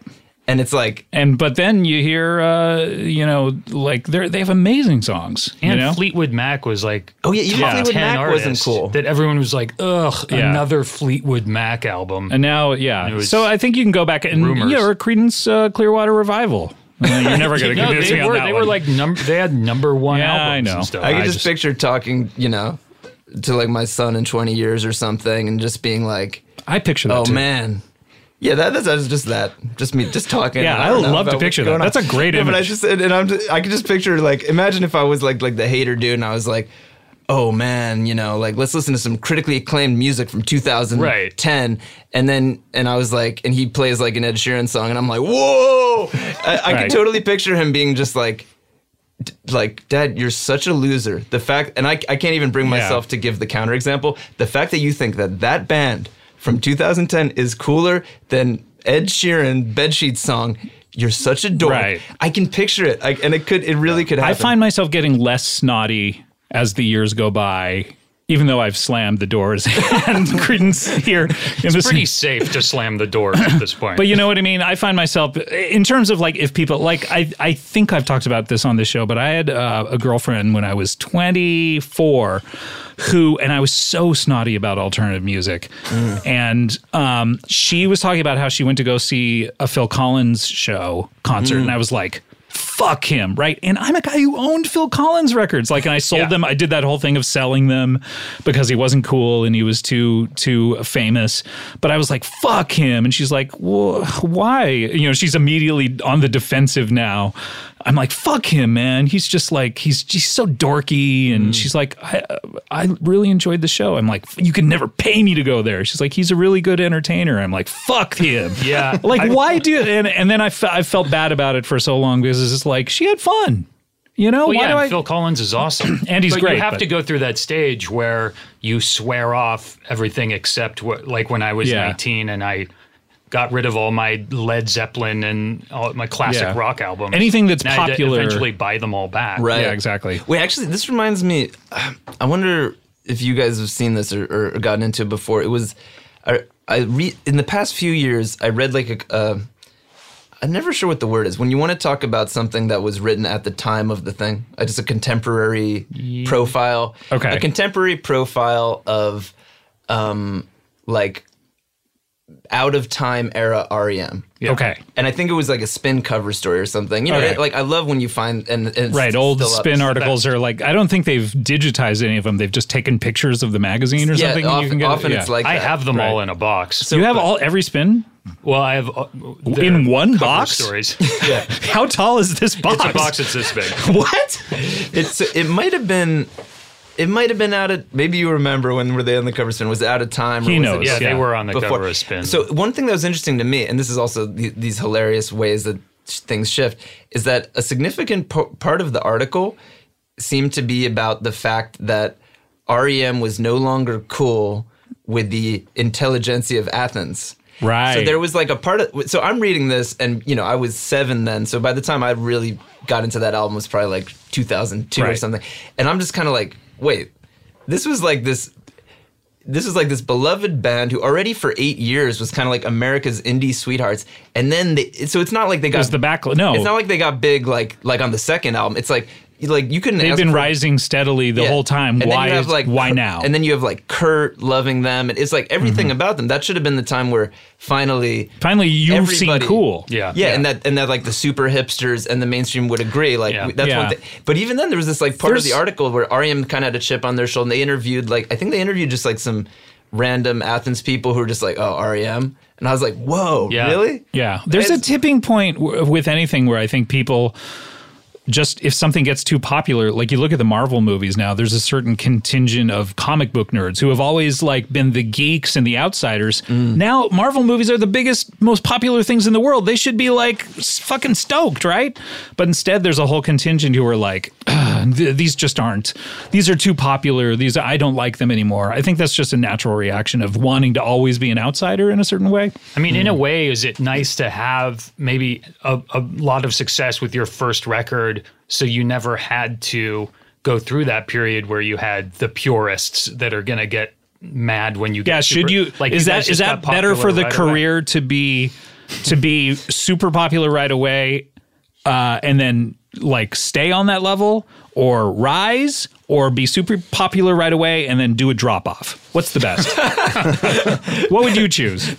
well, the drop off gives you a lot of free time later in life. I, I think, I think ultimately everything worked out for the best. I do think that um, be, because our first album, and we even now that that I've been doing press for this record, I just find our records always get described in very different ways. The, like people, I did like a. You know, like a full day of like European press a couple weeks ago, and literally back to back, people from Germany and Italy and stuff. pe- Like somebody would say, like, you know what I like about this album?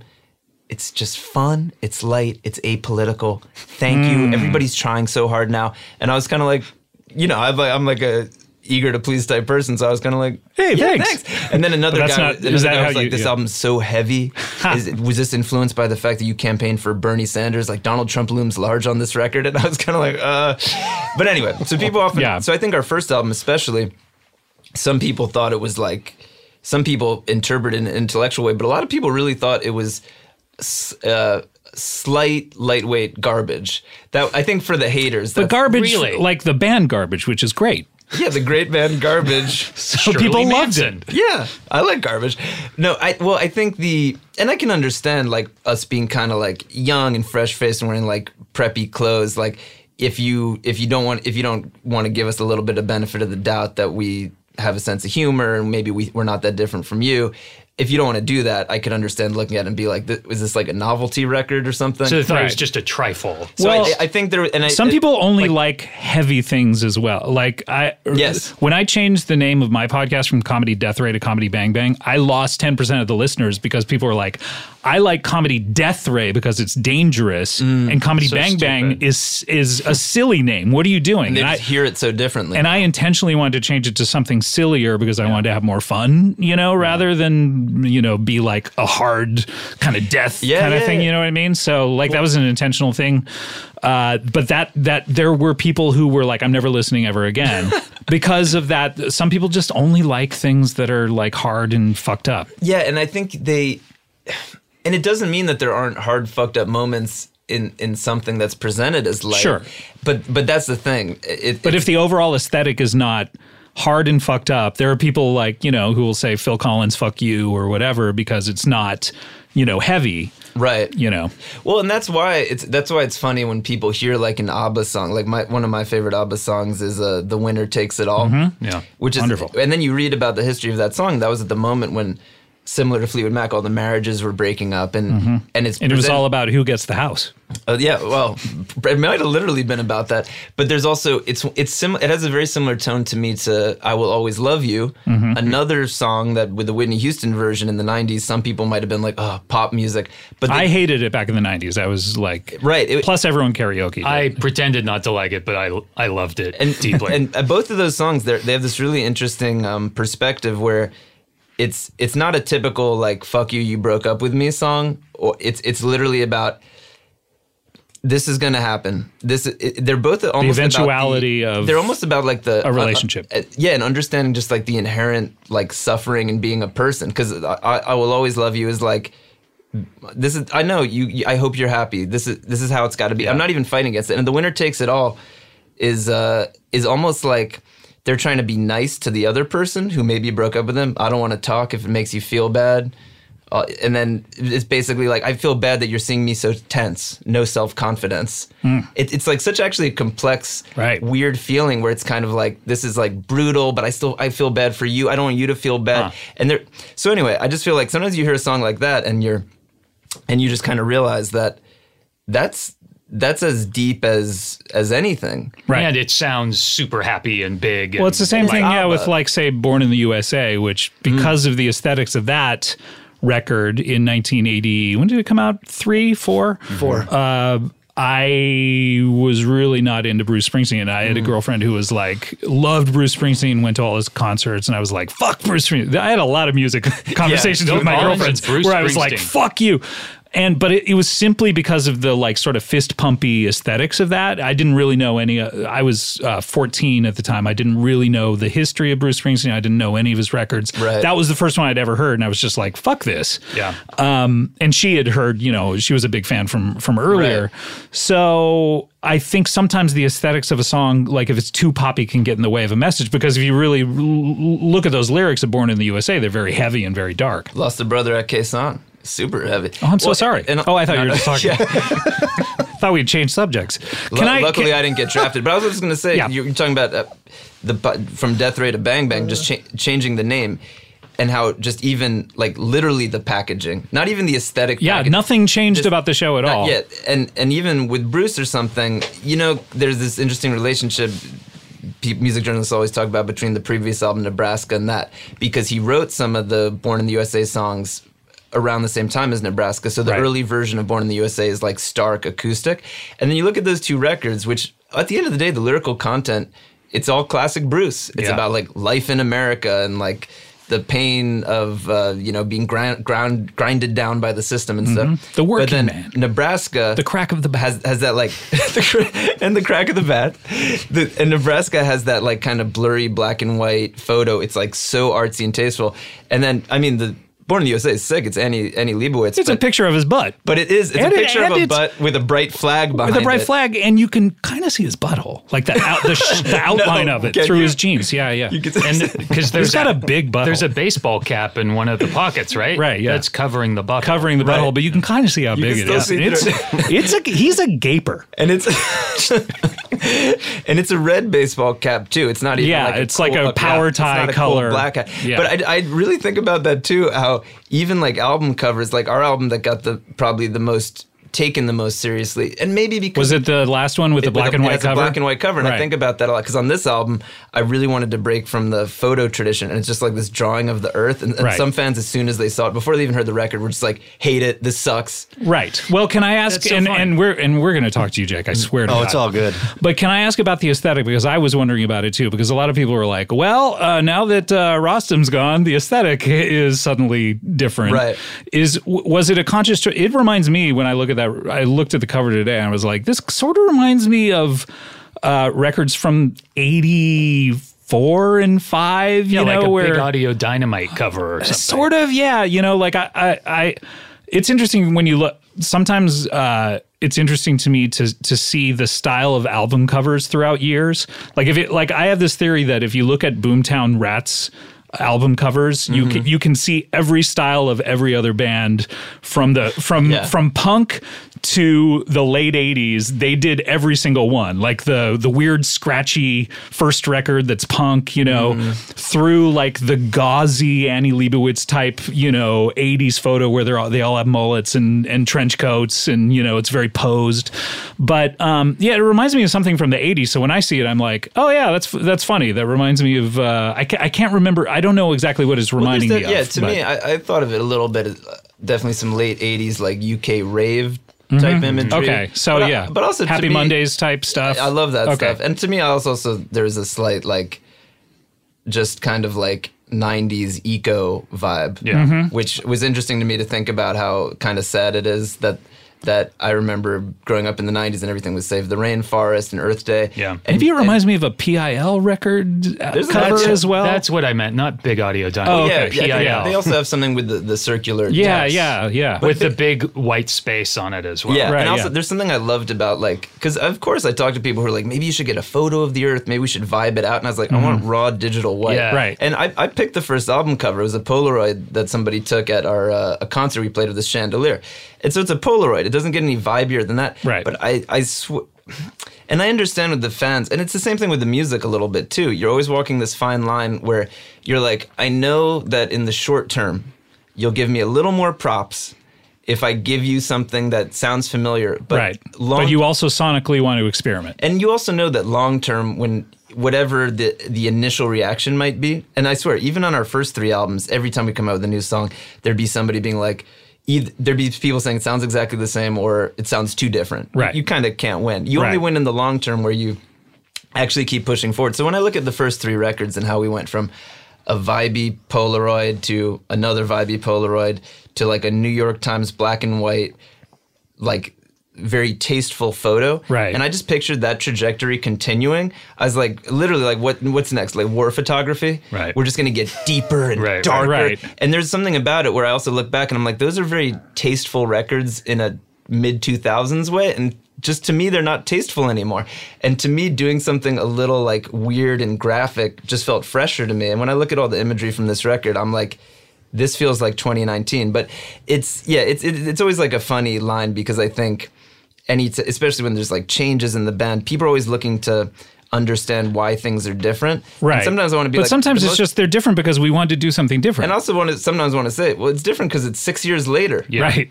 It's like, and also I, I like the idea of leaving those as as as kind of a trilogy. They're all made when I was in my twenties. They're like this kind of from youth to a kind of heavy quarter life crisis. And I was like, yeah, but kind of time time goes. Do you on. really think that you're going to live to be 100 years old? Oh yeah, that's a good point.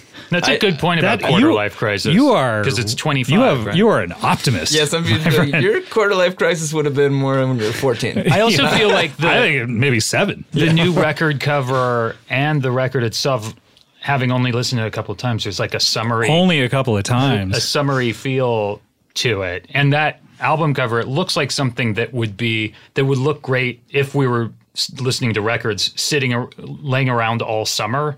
Do Mm. you Oh, know what I mean? Oh, yeah, like and the, something and the vinyl Laying stuff. around, do, The- the doing vinyl- Well, like what? you're listening to it, so the album is out. Wait, Oh, and you and also- him yeah, uh, the two of us listening, to laying records. around all summer? Yeah.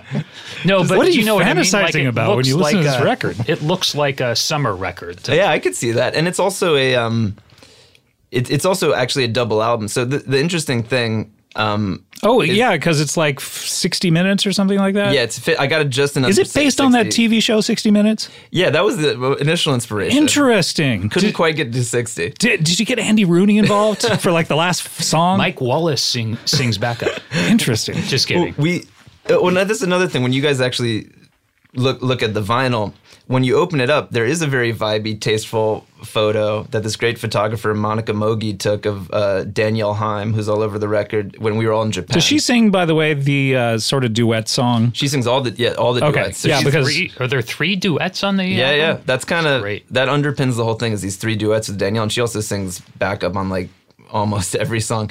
Right. But she there is this very vibey kind of mysterious photo, but there's just this part of me. T- also, maybe it's just a kind of Instagram hangover Right. where I'm just like. Everyone's do it. Everyone's putting filters on their photos Yeah, now. Everyone's exactly. trying to be, Like- and you just wanted to do something that was like contrary. It's the contrarian. in you. I guess it, it's also to me, it's just. I mean, maybe it almost sounds boring when I put it this way. I mean, to me, the Earth and the white background, it's a very simple image, but also on an 18 song, al- it's like Bruce the River is actually one of his most boring albums. Yeah. It was an outtake photo from a few years ago, and they just wrote, The River. yeah. I love the river. No, That's I my- love it that's too. my, but my favorite. Mm-hmm. But to maybe. me, the the river was a big inspiration for this album, being you know a, jer- double. a, a mid career Jersey boy Right. making a double album. Where I was like, that's an album that the whole world of the album it's it's about the songs. It's like so full and long and and you know s- kind of silly songs next to super serious. And I was Right. like, that's what I love. And again, the idea. So I like the idea that the symbol of the album is just something incredibly plain and plain and- simple. and, basic. right. And there was yeah, and I- again yeah, with the inter- it, I, I remember when these things started popping up in the mid two thousands, even before Instagram, because they ripped off another app called Hipstamatic. That was the Right. first Yeah, I thing. love Oh, it. Hipster yeah. Matter. I still have it on my phone. And so that was when that first came out. That was amazing because I think the early 2000s era of digital photography, everybody's getting a little grossed out by. They're like, "What happened to the grain and all Yeah. that stuff?" Right. And then you know that had a good. Well, the first early mad. 2000s digital photography, I had a certain camera that would put a green, it would be black and white except the background, and it would be green. That's what I really think about for, for in 2005. And then Yeah. earlier than that, it had the streaks of light. Ever those cameras were always doing like the any light that was in the in the frame, they would like streak it through. That's what I think about. Mm. There was in also the they're really Lomo. fun. Did you guys ever get into the Lomo camera? Before That it was was a- oh, pre-digital. That was a film camera. Yeah, yeah. yeah, yeah. right. Oh yeah, that would almost give you kind of like a 50s, 60s look. It would, but then you would have to get it developed and wait. So it was a Mm. completely. The thing about album covers to me is like you look at uh, Bruce Spring. uh, Some of them, are, some of them are very thought out, and then some of them you look at Bruce Springsteen, "Darkness on the Edge of Town," and it's like, hey, I can only imagine the conversation between him and the photographer, where it's like, okay, Bruce, what is your album called? It's called Darkness at the Edge of Town. It's or it's, it's about you know the darkness that's within a man's soul. Okay, yeah, this is my mom's kitchen. Just stand right over there. I'm gonna take one picture. yeah, You zip, know, up, zip up your leather jacket, but only an inch and a half at the bottom. you know, like what are they thinking? And then others seem so belabored. No, over. that's a great point too, because like you picture how iconic uh, "Born to Run" is. Beautiful, like Yeah. they clearly Yeah. went to the photo studio. Yes. White Yeah. background, so iconic. Him and like a lot of Clarence. poses, I would imagine. Mm-hmm. They probably took so many pictures, and just the, the quality of it is beautiful art photography. It almost looks like Ansel Adams or Richard Right. Avedon took it or something. So it's beautiful, and the font is that thin Born to Run font, Yeah. is super tasteful. And then you think about the next two, it's like Darkness on the Edge of Town, Snapshot in the Kitchen, and Yeah. then the river. The river is just like even more headshot. random. It's Isn't it like- just his face on the river? yeah, it's like, should I take Yeah. any of this photo, like from the neck down I at almost all? feel like the river's an outtake. ah, who's that? Jesus, I've been, Oh my God, Jake, Jake, you're I I back. almost feel like the I'm so river sorry. is an outtake from the darkness sessions. Yes, I think that's I feel, true. I feel Oh, like that might be. from the memoir I vaguely. Right. The, so the cover of the interesting. river, they But- didn't even take that year. It's just like an old. Uh, It's like, let's just slap an old photo and it over almost here. looks like it's blown up a little too much. Like Yeah. Although I do, I do, I the font is really good of the river. I Yeah, do that, like like, that font teal. because they used it, you know, on the ties that bind and everything like that. I- I Yeah. think it's, I think it's a cool font when you see like a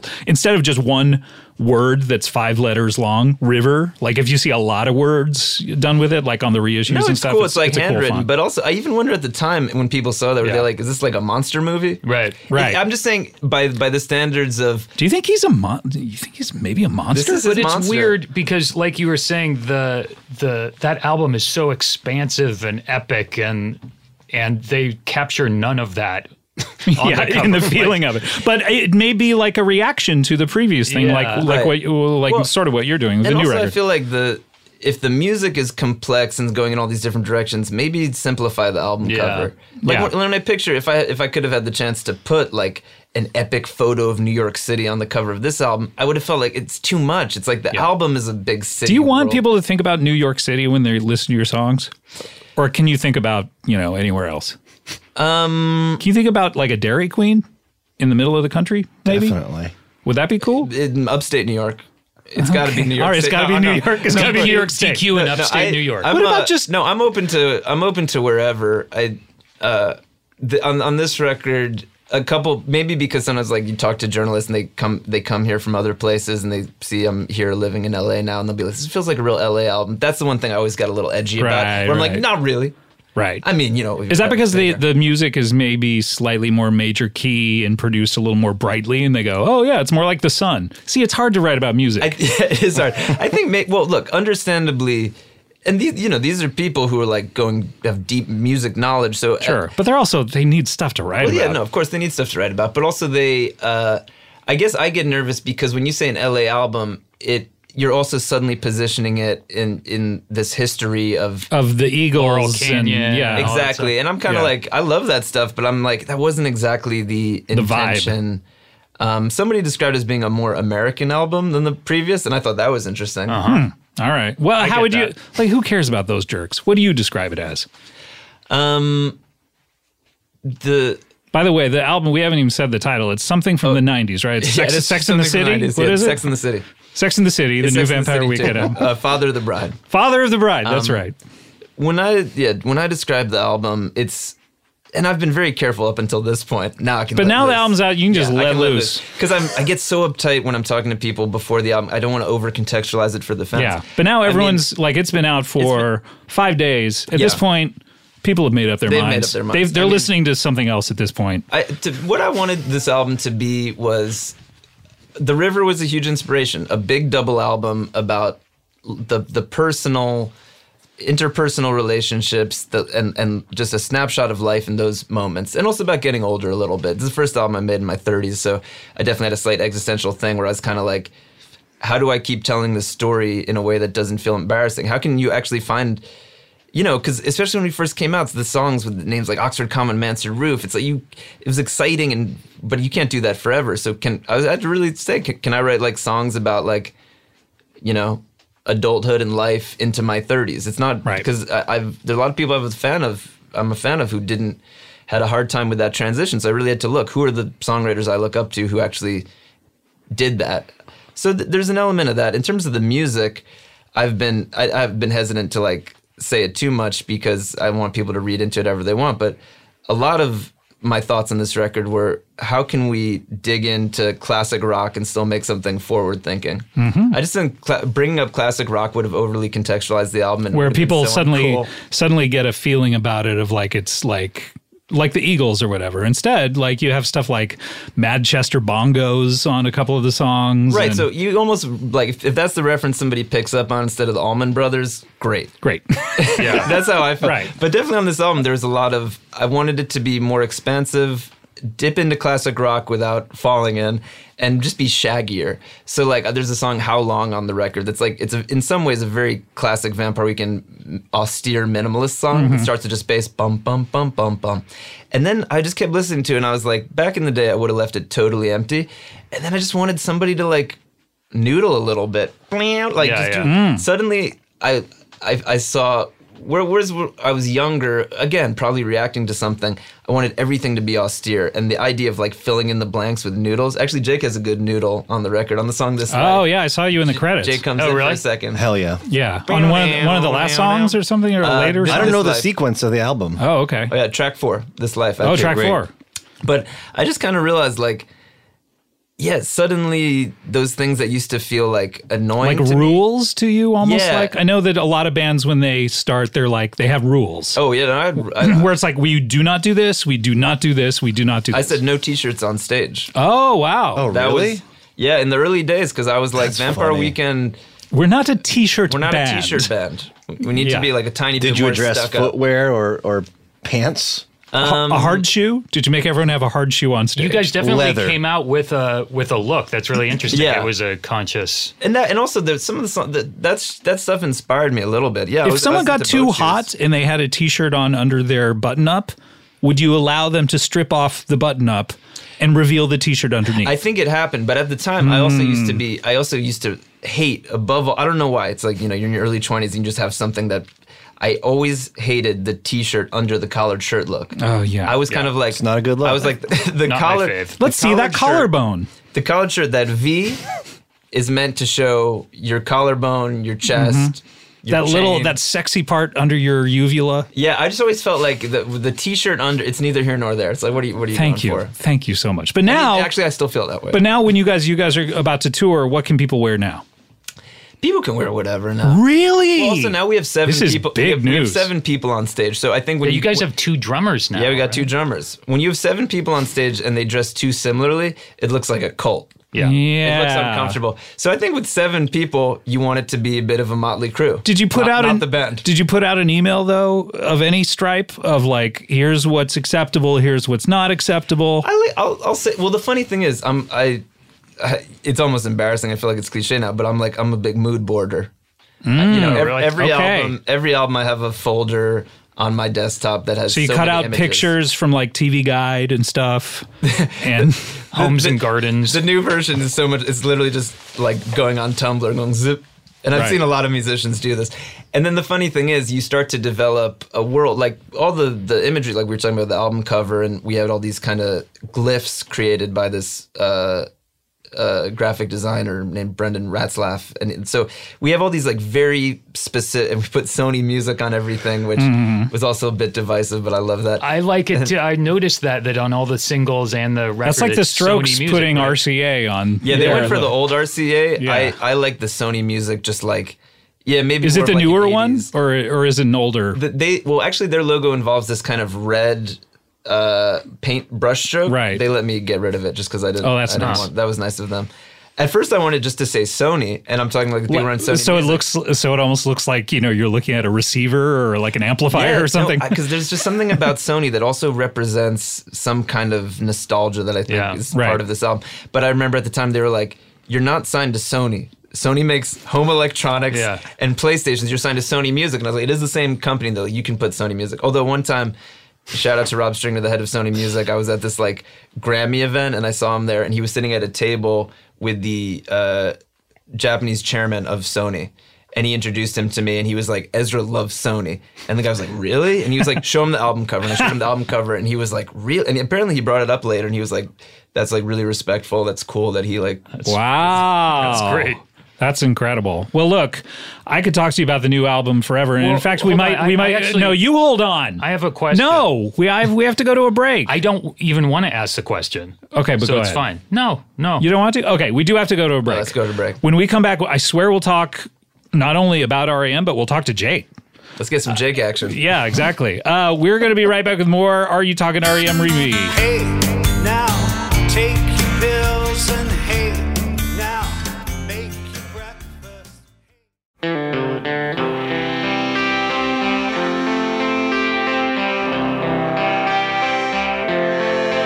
Welcome back. Are you talking E REM Remy? Ezra Koenig is here, Jake Longstreth, and uh, they are from Time Crisis, uh, which we are going to be on as well. I don't know Yeah. if they're coming out on the same day or on different day. What day do you guys come out on? Usually Sunday, right? Yeah, our show is on Sundays every. Sundays at noon Pacific time every two right. weeks. So we'll have to figure out who comes first. you Maybe we know. can time it so they come out at the exact, like on the exact same nanosecond. They're both yeah, the, released. yeah. We'd have to go to the world clock. I feel like. yeah. We would But, have to, uh, we'd have to get someone in Switzerland. yeah. No, no, you guys should come out first because this is. this. Let's consider because this well, part one. chronological as well. This We are is part recording one. this Sure, one sure, first. sure. Okay, so you will. I know you come out every other week though too. We'll figure all this out. Yeah. But it, you know what I was reading about speaking about the world clock and stuff like this. But you know how how the concept of the pound Yeah. is all based on like some rock or something that every country keeps one. No. Yes, every country keeps like a rock that weighs exactly a pound, and that's how everyone knows what a pound is. It's fucking Why? crazy. In case gravity changes, they Well, need to keep. You mean track. back because in the a- day? no, no, now because a pound is like a concept. You know what I mean? So Yeah. everyone needs to like figure out exactly what it is. So Oh. every country has like one of Like, these rocks A somewhere. pound is different in Denver or something. I don't. Like, I really don't know. I it was blowing my mind. and I feel like I'm talking about it from no a wonder position people of think the ignorance. Freemasons control the world. That's true. Do you think They're that? literally sending bricks out. Right. Maybe a Bricks. brick. and t- saying what a pound Yeah. is. All right, we have to talk about REM, and you know we Wait, we- I, I want to ask. yeah, you a ask your question about fucking question that you want to ask. No, Jesus Christ. because the new the Who's new running record. the show. Who's the co-host and who's the host? I think I'm the host. But yeah, go ahead No, and ask we're your both co-hosts. Fucking, no, Uh, is that what you yeah. think? Wait, you think that Wait a second. I'm a co-host? Wait a second. Can we Can we talk just for have a second? private conversation? you- for a you second? should- we- we you have to guys go just over turn here, your headphones. Turn your backs and cover your ears. Scott. Yeah. Um, I don't mean to like make this weird or anything, but Yeah. I was just wondering about the co-host. I I've always just assumed that we were both co-hosts. Can I tell you something? Yeah. I've always assumed that too. I'm just trying to be a big shot in front of these guys. Oh, Okay. Okay. I'm I trying, get it. I'm trying to seem cool. Like, you- look at you. no, you seem cool. you're like a movie star and you're a TV actor. and Thank you you for know, saying that. I used to be a TV actor. I'm no longer a TV actor. Sure, I have you know an occasional about guest this? spot. How about yes. this? I agree uh, that I'm the co-host and you're the host, but we we just know. You, we know. Yeah, sure, we Okay, know. We okay. have an understanding. But let, let me seem cool to these guys. Yeah, yeah, these yeah. guys, like this, uh, th- these are uh, New York musicians, and I'm not sure where Jake's from. Maybe I'll get to ask him a question at some point if you I'm- I'm- I'll ever bet get you- your fucking questions out of the I'll- way. I'll bet you anything Jake has at least been to New York. That's a good question to Yeah, ask. This, well, see, this is why you're a great co-host, and thank I'm you. a good co-host too. Thank you. All right. Hey, okay, guys, you can come back now. Okay. Okay. Thank you We're- for walking up to the mic. Uh, uh, Scott is a host and I'm the co-host. Just we've so that's what we okay, said. got it. pretty cool, right? Got it. Me being a host, You're the right? host. Yeah. Just hey, tell Jake, him it's great. Jake, amazing. yeah, tell me it's great. Um, no, you were talking about Okay, how- Excuse me. They were going to tell me it's great. Oh, sorry. Oh, that's really great. Outstanding. You're the host. thank you. All right, ask your question. Then I have a question for Jake. You you were talking about the classic rock influences. Do you want to talk about what in the past six years, kind of what you were getting into? Because I was hearing, especially in the duets, I was hearing. Do you remember that period where the Dead had the female singer that was kind of up? Oh, front with Donna. them? Yeah, and they had a couple Donna. like Terrapin and another album where she was kind of all over it. And there was Yeah, this, Sunrise is that the song? One of her songs? yeah, and This, by the way, you've asked me a yes or no question, so please just answer yes or no. Do you want to talk about that? Yes, I'm happy to. Okay, thank you. All right, let's move on. No, what other like what other stuff were you kind of getting into? Well, it's funny actually. Also to bring it back to Jake, I've I've always said there's something like the Grateful Dead is very in fashion sense has been very on trend the past couple years. So I've been Hmm. al- almost tried to downplay it a little bit because the shirts have blown up so much. Yeah. Which you know, if you ask me, has to do with also just the the cult around tie dye. So as tie dye becomes a bigger thing, you need Is tie dye becoming bigger? I Oh, haven't it's seen massive. it. Is Ra- it really? Ralph Okay. Lauren just did a, a line of tie dye. Really? Everybody's doing tie dye, and I think the Grateful Dead. It, it's a must have nostalgia. missed that catalog. So a lot of people really, even people who don't even remotely care about the Dead, got into that. And then of course you have John Mayer touring with Dead and Co. It's it's a whole thing. What do you think about, and just a sidebar, about people wearing concert shirts as as a fashion choice, not because they like the band? It's cool with me. It's like funny. Okay. It's it's fun. I So if just- people s- ironically start wearing Vampire Weekend shirts, you're cool with it. Like, ha, ha, ha look at me, I'm wearing a if it's, Vampire if Weekend it's in shirt. like ten years, I would never I'll, listen I'll to be these kind, guys. I'll be kind of like, eh, it's getting the name out there, I guess. well, it's great branding. Yeah, it's great branding. So, I uh, so the truth is, in you know, with the Dead, I also have this kind of feeling where I'm like, you can't you can't sound like the Grateful Dead. It's like you could sound like their influences, country, funk, whatever, but the only way to sound like the Grateful Dead, it's it's almost so specific. But one thing that I've I've said in some interviews is actually. A bigger influence to me, and I'm not being facetious here. I don't know if I quite said this to you, Jake. Bigger influence to me rather than the Grateful Dead the band is Jake's Grateful Dead cover band, which used to Oh, be called interesting. Dick Pics and Richard Pictures. and the truth, and- Really? and, it and That's Dick far Pics- out. Because when uh, That's when amazing. when did uh, Dick Pics start? Uh, 2014. So I remember seeing some very Yeah. early shows, and and I would say 2014. You were at the first show. I was at the first show, and that was so 2014 was of course the Grateful Dead always has the most dedicated fans on earth, Hmm. but that was a little bit before I would say the fashion moment happened, where it truly became fashionable to be into the Dead and wear and you know pay $400 for a Grateful Dead shirt. So I just remember seeing them, and I I had this, and 2014 was a funny time. It was like those years after our third album, I had a real sense of kind of like accomplishment, but also kind of like completion. Where I was like, we did that. And also, there was so much chatter about how like the indie wave that we were part of was over. Eh, Right. You know, not and not in some like mean spirited way where people are like, you guys are over. I just in a more general sense, people were like, yep, and that Coachella the booking kind of changed. Yes, exactly. and- The- yeah, ex- great examples. like the co- bookings of festivals are changing, and suddenly some of these like beloved bands they are dropping albums, and people are like, well, that proves that it, there's no gas left in the tank. And that's around the time where I was also just ready to take a break and dip out anyway. But I, I had this feeling like, and so many people that I knew were so much more interested in uh, working in pop music. Which I totally get, and I, I you did- were I- and you produced a little bit for, of lemonade. uh, yeah. So yeah, even I had my, Mm-hmm. my, my taste of it, um, which is you know it's amazing to be a part of. Like I, I think a great artist is a great artist across What genres. are the checks like from Lemonade? well, there. Uh, I'll just put it this way: there's uh, I think there's at the end of the day there's 17 writers on it. Sure. But at least I'm one of three producers. But I mean, it must have sold 17 times more anything that you've sold in Vampire Weekend. Am I wrong? The album, well, that album's not on. That's Spotify. not a slam. That's not a slam. Oh, because it's on I title. think, I think it's fair to Oh, say yeah, that, it's on Tidal, yeah, I, I think it's- it's fair to say that Beyonce's a bigger artist than Vampire. I'm going to Yeah. check. I need 17 times though? I don't know. 17 Maybe times. The I don't know. No one sells records any, anymore anyway, so I don't even know what I'm saying. But I, I would just imagine that getting on, some, it's like you know when I was working with Bob Odenkirk, like every once in a while he would get a check from uh, like an Adam Sandler record because he wrote some of the lyrics of Lunch Lady, you know, and I it mean, was Oh, those are multi-platinum. yeah, albums. and I would like he'd go, ah, God damn it! Here's another check from fucking lunch. No, he would not. He Yeah, would yeah. not be that mean about. it, But that's just my Bob. He'd go, God damn it! He'd open it up, and I'd be like, Jesus fucking Christ! oh, I'm sure. Well, you know? I, I think for a lot of musicians, ultimately, because the, the the revenue from songs can come in waves. Like you can get something could be in a big commercial, and suddenly that's Right. the equivalent of getting streamed a billion times because Right. streams are so paltry. So the truth is, I, feel I will like- say three people have texted me recently that they've gotten a eight hundred dollar check from Comedy Bang Bang. That's from, not bad. From like That's actually pretty good No, for because it's not shitty- been on the show for uh, like I think HBO showed it or something, Or it's so- playing somewhere in the world. Yeah, I don't know what it is, but like three people have been like, "This is the biggest check that I've ever received from this show." right because residual with TV wise. stuff, you hear about people getting like, I got a check for Yeah. three cents. Literally, yeah, exactly. right? My dad was in King Kong, the '70s one. He would he would literally get like 25 cent checks and Yeah. would be like, "Ah, this is so funny." But I was just gonna say, with like music revenue, I- I- there is there is a sense that you generally have, and especially if you don't, I don't like parse through everything. Where it really is about, especially as a songwriter, it's about your catalog.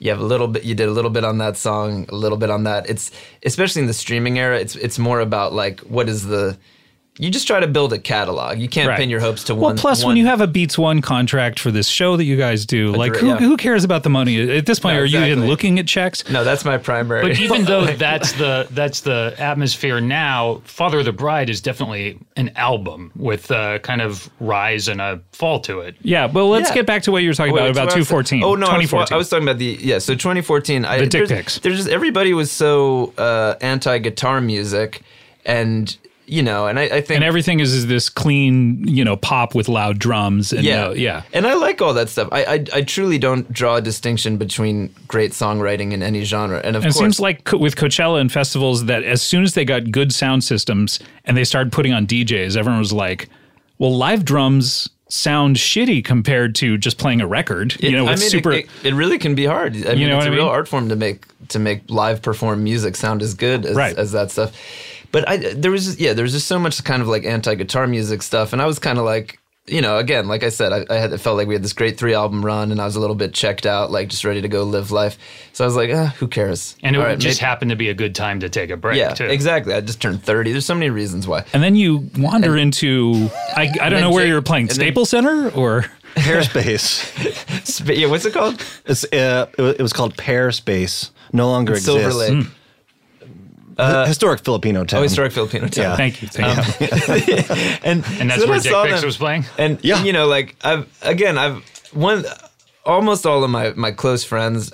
The one thing they have in common is that they're very passionate about music. It's not always the same music, and that's why you know when we do the show, it's like fun because Jake's fairly. I think it's fair to say fairly checked out on a lot of new pop music. Oh, absolutely. Whereas I'm a little more like I might know, you know, Yeah. I know the people who are like in that world, so I I've like a have to be a little more checked in. But I just had this feeling when I first saw you guys, and you know, I've always liked the Grateful Dead. Um, you know, like any any good East Coast person, it's like you know, And we'll talk about the Grateful Dead You on like- your show. Is that what I'm Yes, hearing? I think so. So you, whatever you like, Okay. you like the Dead growing up. It's like when I growing up in New Jersey, it's like the cool kids with wore North faces like the Dead. So you like the Dead. I wasn't definitely. I would- definitely wasn't into like deep like what what are your top five uh, you know Scarfire you know th- it wasn't like that. But I, I like the Grateful Dead. So then, but then I see them and just seeing you guys playing, I just realized that maybe it was also indie had become so kind of bloated and overly ambitious. And then I saw you guys playing True Love of the Game like a cover band. And I just and it, I hadn't seen people play guitars with joy in maybe 5 or 6 years. And I really had this moment and I, I- maybe I didn't say it to you. Well then I also saw you guys play at the what was that thing out in um uh, Agora Hills that that weird art fair? Jeez. Remember it was like at a, like a weird Wild West park town. Was it the Agora Hills Art Fair? It must Or was it the Cowboy Town Agora Phil's Hills That's Fest? not ringing a bell. Yeah, you guys played outdoors. Maybe you were playing with somebody else. I, don't, know. I remember. just remember early a Yeah, bunch yeah. of early dick pictures. I It it was remember either at a some dream you had or is a totally Point, I different might have band. dreamed it. Yeah. we got to. I can't remember all the shows from 2014. There, this might. Have but- been, we might. be You've on- played so many shows we that you might don't be on- remember an Agora Hills we might- Cowboy Town? We might be on to 2015 by now. But oh, is that the holdup? You Yeah. thought it was in 2014, but, but it I actually- just remember I just remember saying to some maybe I didn't say it to you maybe I'm too stingy with the compliments but I just said to somebody I was like this is the best uh, this is the most exciting rock band that I've seen in years and it's Jake's Grateful Dead cover band and I know like I know it might sound like I'm splitting hairs by saying like well I don't want to give it up for the dead no of course I'll give it up for the dead but it, it but it truly it's more and to me, the Grateful Dead is just so much about Jerry's playing that that the idea of being like, yeah, we're very inspired by them. It's like, yeah, you're you're like it's like being inspired by one of the greatest of all time. Yeah, you sure. can't you can't do it. Yep. But there was something about you guys and just like the the musicianship, the the love of the game, just the fact that you were doing it, it, it was like a, a happier, vibier experience than any like big indie show I'd been to in a long time. So I think it just that planted a seed. I wasn't even working on the record then, but I think it planted a seed a little bit where I kind of gave me some clarity that I was like, listen, music can be fun. music can be fun. It's amazing that I could even remotely be in a have the opportunity that my name will be on a Beyonce record. I, of course, that that's one of the that'll be one of the greatest accomplishments of my life. But then when I look back to Vampire Weekend, look away from these other things that I've done, look back to Vampire Weekend, and I realize like, is there some joy to be found in the limitations that we set out with, which are guitars? That suddenly st- stopped feeling like. Uh, what would you say, an albatross around my neck, and actually started to seem like a cool challenge. Where I was kind of like, because I, I really there was like a lot of confusion. I think people, I really saw some like down in the dumps people who were just like, "Hmm, you know, started out as a guitar band, sucks.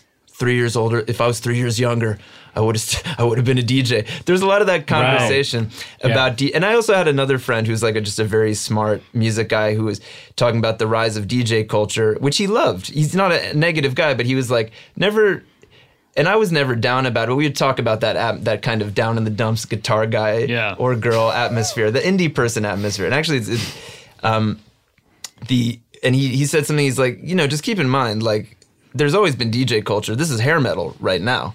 right. And it, it, it has its moment. Just the idea that any one thing dominates. So, anyway, I would say in this very general sense, it kind of made me just in some very vague sense because i know when some of our music came out certain people were like oh it sounds like the grateful dead sounds like jam bands and i'll admit that that in a conceptual way it brings me way more joy now. Like, I, like I swear, listening to Grateful Dead and, and Fish, I, there is something about it that somehow ties the the past of, of being an East Coast kid in with the future of being a guy who still plays guitar. There is something I love Doesn't about it. sound. I wouldn't say it sounds like like. But it- I I don't about think it Harmony quite- Hall, the like guitar solo, because Yes. it doesn't sound like the Grateful Dead. But I it thought that has- sounded very baroque. I wrote that on piano. Da, da, da, da, da, da, da, Yeah. da. It's very baroque, but whatever. Some people, I'm not gonna. Obviously, I have so much respect. I'm not gonna sneeze at these comparisons. Yeah, yeah. But the um, I guess I I, be- I think. But does maybe- it sound like the dick pics? That's what I think he's trying to say. Yeah, I was. It was Like, uh, more of a do you vi- think it's that more if- of a vibe inspiration? The Yeah. idea of letting things be. I I don't know. I always come. I, crunchy almost seems like too overdetermined of a word, so I always come back to shaggy. Letting things be a little bit shaggy, because to me, shagginess is also about like joy of of the joy of not having to and I'm still like a brutal editor when it comes to production and and uh, lyrics and stuff. But just the idea of leaving uh, a little bit of room for for life and surprise and and humor. Some and uh, you know when I was talking about like the the trajectory of the album covers, like if you go from the Polaroid of a chandelier to party to like a smoggy, intense day in New York, and I'm kind of like eventually do we just get to like like tr- like war crime photography? I had this yeah, feeling- just pictures of mass graves. Paul Pot. I also I also had this feeling too, uh, where even just thinking about like the where the music could head and what would actually feel fresh, but also like bring me some happiness. I also had this feeling too of kind of like wanting to yeah, like shake things up and leave, and, and not for the music to get more and more intense and austere and Mm-hmm. minimalist, and, and kind of just leaving some room for for life and, and musicianship. I think maybe well, that's, that's, the best way great to for put the it. live show too. Yeah, also the uh, live show. Yeah, we, we could have headed towards on a very basic level, you only have so much money to spend. You can either pay more musicians or you could do a true pop show. And I was like, and my feeling was like, I actually respect pop music so much that the idea of hauling out a shitty Vampire Weekend pop show, I, I admire the Ariana Grandes of the world. They- or they- Mm. even Haim, you know, when they did Coachella last year, I think, you know, they did kind of more of a pop show. That They did something that could fit within the parameters of like what people go to Coachella now for, as opposed to 10 years Yeah, ago. and you they- know what I mean? And they and they pulled it off and greatly. they know how to they know how to ride that line perfectly. but for you guys, you wanted to come out there and just go like, look, musicianship, fun. Let's let's yeah, and I think that's something else that took away from uh, dick pics because you know just watching you and John Very influential. John, very influential. know. Ja- ja- and I should point out the name is Richard Pictures now, slightly less controversial. good. But We the- got a little heat. I think I also had this, and I- I've said this a couple of times, but it bears repeating that when we started out, when I was kind of like an intense, pretentious college student, and me and Ralston first linked up and we're kind of coming up with our ideas, the type of dude who would like shred on a guitar in his dorm room or like spend a lot of time at Guitar Center was so uncool. to Yes, us. uh, yes. We needed to push against that. Right. We needed to be like, who cares that you're good at guitar? That's not what music's about. Like, music is about like simplicity and not someone going. yeah, it's about like concept. It's, it's actually about leaving that stuff behind. Right. And then as I get older, I I don't know if it's it's nostalgia. It's also just like taste changing. That there's something about it, it's I don't know. It inspired me to like get better at guitar. I've never been that good at guitar, which it it was a benefit in the beginning because I'd write these very simple parts like a punk. Yeah, didn't Right. Steve Lacy l- learn? Did I read that he Oh learned? yeah, he how told to me play that was guitar? the first song he played a guitar, and then you watch him play guitar, and he, he has like these sophisticated jazz chords, and it's like that's hilarious that that was the first song he learned. But yeah, there's just something about musicianship that uh, rather than be kind of like down on the guitar center dude, I increasingly started to see that as like a noble pursuit. Like, Yeah. what else Yeah. are you gonna do? Life Well- life is so boring anyway. Just get good at guitar, even if you never uh, even if you never like, even if there isn't room, even if the best thing you could hope for as a virtuosic guitarist now is to maybe be somebody's to- like, you know, tour with Rihanna. If she had for a long time, Rihanna had this like one this shredder dude who like in another era Right. would have been. forget Well, my what- friend toured with Gwen Stefani, who was uh, her guitarist for a while. He's this uh, Warren Fitzgerald from the Vandals. Uh, he's like a punk guitarist and like one, an, an incredibly virtuosic, Mm. you know, guitarist. But then he's playing with Gwen Stefani and basically like just playing like beep beep beep beep, you know. But Right. they're friends, and that's why I went on it. And so, but it's but it's really interesting. Well, you of, gotta like, know, you gotta know how to do both, and and I think at the end of the day, it's like, it's like music and any kind of art form. There's the the dialogue between simplicity and complexity is partially like how you tell the story, put dipping into one or the other. But yeah, there's just something about like little suddenly noodly stuff brought me joy. It made me think just like being like 10 years old, springtime 1994, just being in like Vermont or something. or summer uh, hanging out with Adam, lying around in a field somewhere, listening, Looking at yeah, a listening vinyl to the- record cover. the year the year that Father of the Bride came out, me and Adam spent a lot of time That's to, right. that summer. We were 2019. Wow. Is, is there a direct line to the movie title, or where? Did, I know there's some songs that have to do with. What's the marriage subtitle and- of Father of the Bride 2 again? Or is it just Father, It's Father of the Bride? Bride Part Two. Just part two. Oh, okay. I think there's something classic. It's like that The they did Godfather part, two. Yeah, yeah, it's very classy when you do part two. Yeah. Yeah. um, I, I can't even remember anymore. I think I might have seen it on TV or, or something. So of course, like um, you know, like anybody remotely is around in the '90s. When I think of Father of the Bride, the first thing I think of is the Steve Martin movie. Yeah. So I'm sure that probably I m- must have reminded me of the phrase, and then the I always like when when a phrase at first feels it's also it's like the album cover too. I, there's something I love when the first time you hear something or see something, you're like, this is stupid, and then you just like spend more time with, it and you're like, could there be something beyond? And you know, and also the, the sad part is some people will never get past that initial stupid feeling, and you know, their loss, I guess, and our loss. But the I- I like that s- suddenly Father of the Bride started to actually the, a deeper meaning seeped into me, and I was like, Father of the Bride, it's about it's doesn't even beyond a wedding. It's like it, it seemed like biblical to me. It's about a, a huge moment of transition. It's about the past and the future in one moment. And suddenly I was like, this is deep. And then I'd think again about Steve Martin. I was like, I love the combo. I lo- and maybe the movie's deep too. Actually, I haven't watched it in a, uh, a while. well, it's also it could be the father of the bride of Frankenstein. That- oh, that's Yeah. how, so Dr. Frankenstein scary. himself. Well, look, we've talked to you a lot about the album. It's great. It's really fun. Thank I, you. I've uh, Adam's only listened to it a couple of times. Well, you only listened to it half of I listened. once. I listened. Yeah, to half of it, but it was great. Um, and now I got to ask Jake. Uh, you ever been to New York? I lived there briefly. Even. Yes. Whoa. Yep. Yes. Yep. Been there. Yeah. was right. Okay, look, let's take one more break. When we come back, we gotta talk about REM. Is that okay? Can we talk Yeah. about REM? Yes. All right, let's take one more break. We'll be Fine. right back with more Are You Talking REM Remy after this.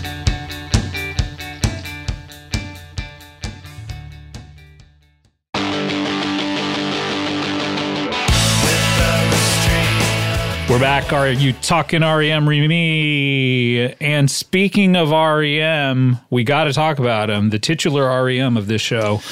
Uh, I guess, you know, I have. I was trying to think of what to ask you guys about REM because I know, you know, uh, REM isn't maybe necessarily the first thing that you think of when you think of Vampire Weekend. And, you know, Jake, you have a very sort of uh, tasteful classic rock uh, vibe. But so I guess the first, the first Tasteful class. I'm glad I give off that vibe. It's you. That's true though. so I guess the first question that I sort of like the first thing that pops in my mind that sort of made sense of what to really like, you know, to th- just really form the conversation and the prism through which we'll we'll talk about it is that is when did you first hear of E REM? I heard them. Uh, I heard the song "Stand." Stand in, 1989. in the place where you live. live. Okay, and what did you think of it? I wasn't so keen on it. I guess I. How old were you? May I ask you 12? that? You're 12 years Wait, old. did it come out in '89? Came out in 88. But 88. was Uh, but it, a it became single, pop. It became popular. So I in would have been 89. 11 or 12. Okay. And I was, you know, more on the like Motley Crue tip Yeah. at that point. Really? Dr. Feelgood album. Not tasteful. That was Not huge tasteful. right at that moment. Ah. Right. distasteful. Some might say. First Skid Row record, that kind of stuff. And then there was this dude down the street um, that uh, was into REM. He was a few years older than me, but he also designed his own versions of Nintendo games on his like 1988 computer. And he was like really into REM. So I remember just thinking REM was Sounds like the coolest guy in the world. I remember thinking REM was really square and lame. Only did I realize later that that song is like a funny pastiche of like 60s bubblegum. Right. It's a Kinda weird stuff. It's a first cool- song to hear Yeah. f- to, for REM because it's so atypical. I think it was in a, a, way. lot of people's intro, Yeah. maybe. It was the last song I ever heard of them. Yeah, you took a break. You, after uh, that. I So done. No, You I, tur- bounced. I turned them off and I never listened to them ever It's again. been 30 years. I plug my ears. Anytime we talk about any of the songs on the show, I talk. I plug my ears and I don't listen. What about you, Ezra? When did you first hear of E REM? it's a little hard for me to remember because by the time I was like 11, because I'm a little younger, they're just already so big. They're just part of the atmosphere. Right. What year So, were you born in? I was born in 84. Okay, I'm, I get that. I'm a, a- roughly as old as REM. When, or their first album's 83. no, their first album, 80, they just had their 39th anniversary, didn't they? The Just the thirty fifth other of day? Reckoning. Yeah. 35th of Reckoning, and so it Oh, would have okay. been Oh, no, so I'm- two two or three years before that. Oh, so they were around for a while. Yeah. I mean, so you know, so by prob- 91 and out of time, you're seven or I'm eight. seven. You know, you're checked out at seven. Yeah. no, you're, you're thinking about it. but by let's say by the time I'm 11 or 12, where maybe you're actually starting to be like, I like this, I don't like that, I listen Mm-hmm. to the radio. I feel like you know, losing my religion was was kind of all over. Yeah, it was done by that was 91, and then you have like Everybody Hurts and There are 93. these massive songs. So even by 96, 97, those are all over the place. I can say that for sure. The first time that I roughly felt like, oh, this is a new, new-ish REM song, and I like it was "What's the Frequency, Kenneth." okay, that is 94, 94, 90 five or six, right? Before. So let's e- let's say I even heard it a year later, but I was like, Yeah. oh, this is the uh, when I maybe had enough wherewithal to understand this is a a single from the important American rock band REM. It's Right. called "What's the Frequency." You're 11 Kenneth. years old. and I remember at the time I always had this thing where like. I just knew deep down, as as much as I was interested in Nirvana and I, I thought they were cool, I just always knew that deep in my heart, like the the grungier side of grunge wasn't f- wasn't quite f- for me. Yeah. Right. And there was something about what's the frequency, Kenneth, where I did feel like I understood that the It had grunge it ha- trappings, but within a pop music parameter. it- yeah, and there like I because it still has that like early jangle hidden in it. Yeah. And there was something about it where I did have a feeling I was like, ah, yes, a grunge song for me. Ah. What's the With frequency? the Thank super you, poppy chorus gentlemen. and stuff. yeah, is th- and that- I, I just I don't know that one like really Well, it starts with the me. tremolo, by the way. Pronounced tremolo. We got the official word uh, from Mike oh, Mills. tremolo. Tremolo, yes. So we got the official Instead word of on tremolo. Yeah, on the pronunciation of that. That was a big discussion with us for several episodes. but it starts with that tremolo, of Really broke that one open. Yeah. and that's grunge right there, Right. baby. Mm-hmm. And so you're like, finally, grunge for me. And so then, did you continue an appreciation of them? Did you go back and listen to their earlier stuff?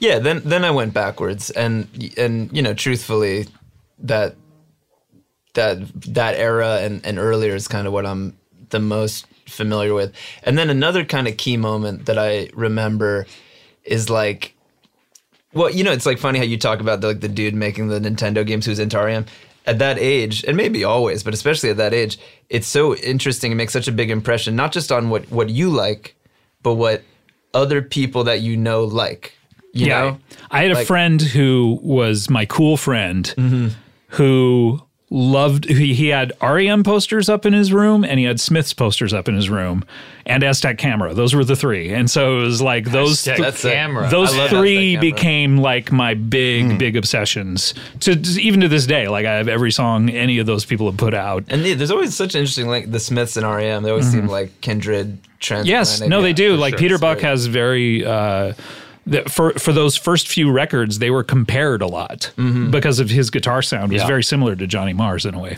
Yeah, and an interesting relationship between the guitarist and the the singer, and how like Mm-hmm. they both the lyrics and the guitar sound are both so s- unique. But I remember uh, there was a, a girl named Jessica that I grew up with, and that would like the same way that made such a big impact on me. And like I don't know what Is this like, Jessica Lang?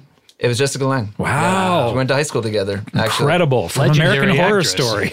but it made it made such a big impression. She's a to me, late like, bloomer. That, how like to, that that very specific. Maybe this is true nationwide. I always think of it as an East Coast thing, but that idea that there was a type of jockey preppy guy who liked the Grateful Dead in the '90s was so interesting to me. I, I and like I was just kind of like, wow, so that guy. That's like that cool guy with long hair who plays soccer. And he wears North Face, and he likes the Grateful Dead. Okay, that's that was in, that's like those things where you're like, but he's not that. He, I don't really hear him talking about you know uh, the Beatles that much. Yeah. They're both bands from the '60s, but the Grateful. But Dead- he's yeah you're only like, but it, it- yeah it's that whole like I had a friend like that the long hair played soccer fish right. like turned up fish really loud in the car Yeah. And it because he like- was he was probably going and going and seeing dead shows all the time. yeah, right? probably. And also then like, and he also like he also really likes like uh, a tribe called Quest. Just and you're like kind of you're like oh what what are yeah, what are the exactly. common things Why would of that this person's taste be that? So- So, Interesting. there's like Jessica, who was who was like a cool, I guess, kind of like very all American girl, uh, Jersey girl. Might, married to Sam Shepard for a long time. yeah, we were just Sam Shepard for a long time, and I remember that she, and so she and she and her friends. I remember that they and they were kind of like the cool girls in our our grade. And I remember that they had like a mixtape that sometimes at like various events they they would play. And it was always interesting to me that two songs that they would play a lot were uh, Rosalita by Bruce Springsteen, and Mm. that's some real Jersey shit because in New Jersey that's a hit song. Yeah. Oh yeah. That- that's that- number one. in New Jersey. That song's as big as "Born in the U.S." Probably Yeah. bigger. Yeah. Oh yeah. That's so, crazy. So because Rosalie, that and for people who don't know, that that's was that was out. That's like on his second album. Second album. So Yeah. before Yeah, he was yeah. actually, And it's a, famous. like a ten minute song. and it's this long song. It had yeah. Yeah. it's this- And people go fucking nuts for it when he yeah. plays it. So I Yeah. love that, that that's like a true regional hit. Right. And you know, for a Bruce head, it's a hit, but obviously the New Jersey Right. is something special. So I was like, I was No, like, but yeah, nationally I it was didn't like, I do was like, anything. oh, we're we're in eighth grade, and I was like, and you guys love Rosalita. It was just like a moment where I was kind of like putting something together. And then they also always they loved night swimming, and I didn't know that song. Oh. Yeah. and I was like, oh, that's cool because it's like these um weren't people who they weren't like the archetype that we probably all were a little bit or identify with of like the nerdy dude who's like super into music. These are just like people with good Who like taste. songs? They're just like cool people with good Yeah. taste. They're not like, oh, these two songs don't belong together because the guitar sound is is too different or the Right. instrumentation. They're just like, I like songs that make me feel good, and they put both of those on there. And yeah, and again, like yeah, I, so that was always interesting to me where I was kind of like, oh yeah, it's.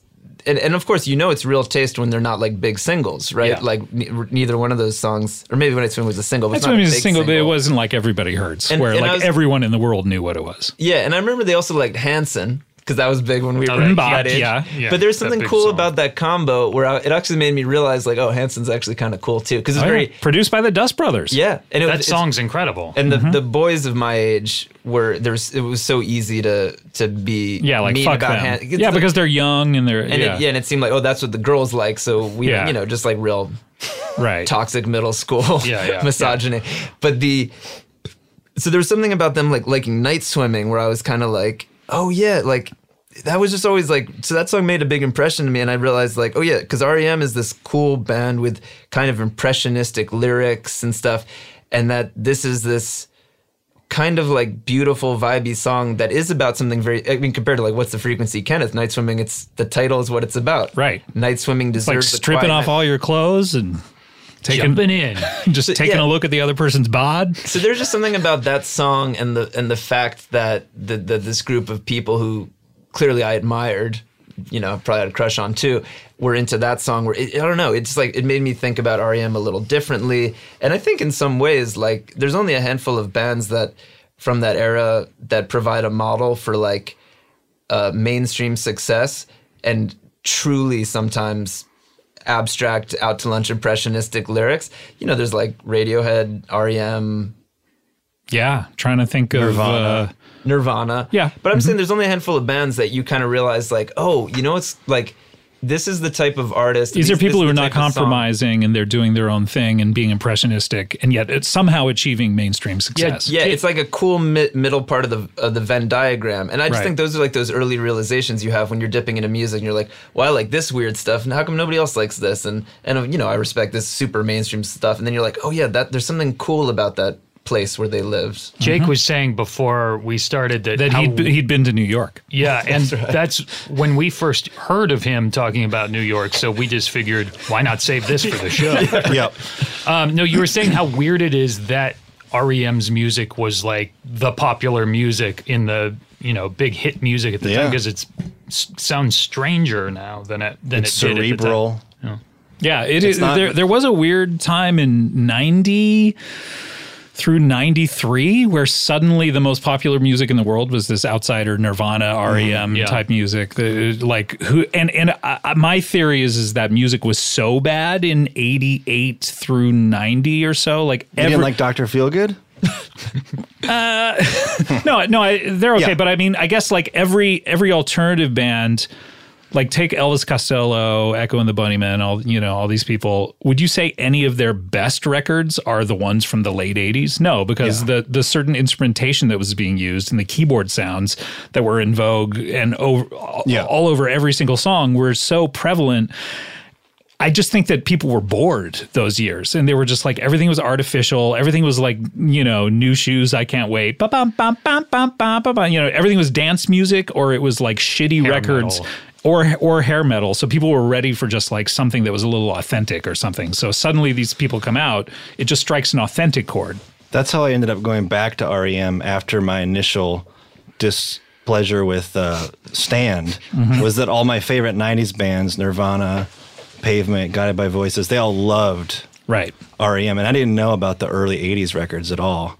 Have you guys covered the the Pavement song, "The Unforeseen Yes, Power"? yeah, we did you talk have. about that, yeah. I'm sure you have. Did- was that your everyone needs sort of an entree into the world of an artist in a way like i was thinking about this today because i i was a person who like dylan was something that i was not interested in when my friends would go like you should get into dylan i'm like uh, no thank you and then someone on a mixtape sent to me sent me the original New York version of "You're a Big Girl Now" from uh, Blood on the Tracks, and I, I found it to be like so beautiful that I was like, "Oh, maybe I should get into Dylan." And then I like went backwards, and that happened to me with uh, um, Graham Nash the other day when I saw uh, the, during Escape from Dan- Danamora, they used a Graham Nash song at the very end, and it was one of the best songs I'd ever heard. And I'm like, maybe I should get into Crosby, Stills, and Nash. So I went back and did a big deep dive. Was that was it like that with you with REM, where s- where suddenly? uh, My if Was the memory pavement- serves. It what- was the pavement, it was the song, pavement which song. was on the No Alternative compilation. Yeah. And I was like, that, but this was after uh, Automatic for the People. Which yeah, Sure. see, like like uh, the So- singles off that, like Drive and Everybody Hurts. I was like, I don't get this. You don't like When I was Drive? fifteen, when I was fifteen, I didn't I didn't dig it. Right. But the, yeah, so it was Neither the did I. pavement song that was like Oh, so people respect them, and it made you do an yeah, interesting. flashback to 1983. So you went back to the, your super early I stuff. bought Murmur. Yeah, yeah. Loved right, it. and you loved it. And Oh this, yeah, Murmur's great, right? and so had you been out of hair metal at this point, and you were now into pavement and things like that. When- I was at the perfect age when Nirvana hit. September of 91, I would have been 14. right. That's, that seems like the perfect age. Yeah, Mm. Yeah. for sure. And I was just like, oh, this is awesome. Right. And so, th- so, So from you, there, it was pretty quick. so you were into grunge for a while because grunge really only was like a two, three year thing, pretty much. Yeah. Um, Nirvana and Pearl Jam.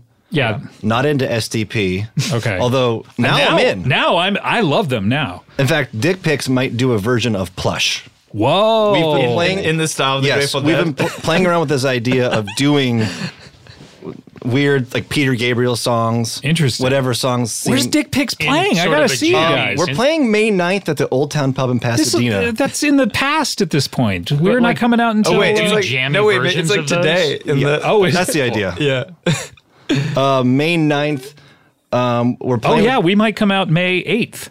Tomorrow. So tomorrow, yeah, we're- okay. we're- Big gig tomorrow night, In guys. Pasadena, you said? Yeah, the Old Town Pub. Also, also, The Old uh, Town Pub. it's in downtown Pass. I think I know where that place is. It's in an alley. It's a weird Yeah, little bar. I've seen some great shows. We with gotta you guys. come to They're- this. They're, also opening for us at the Hollywood Bowl that is true.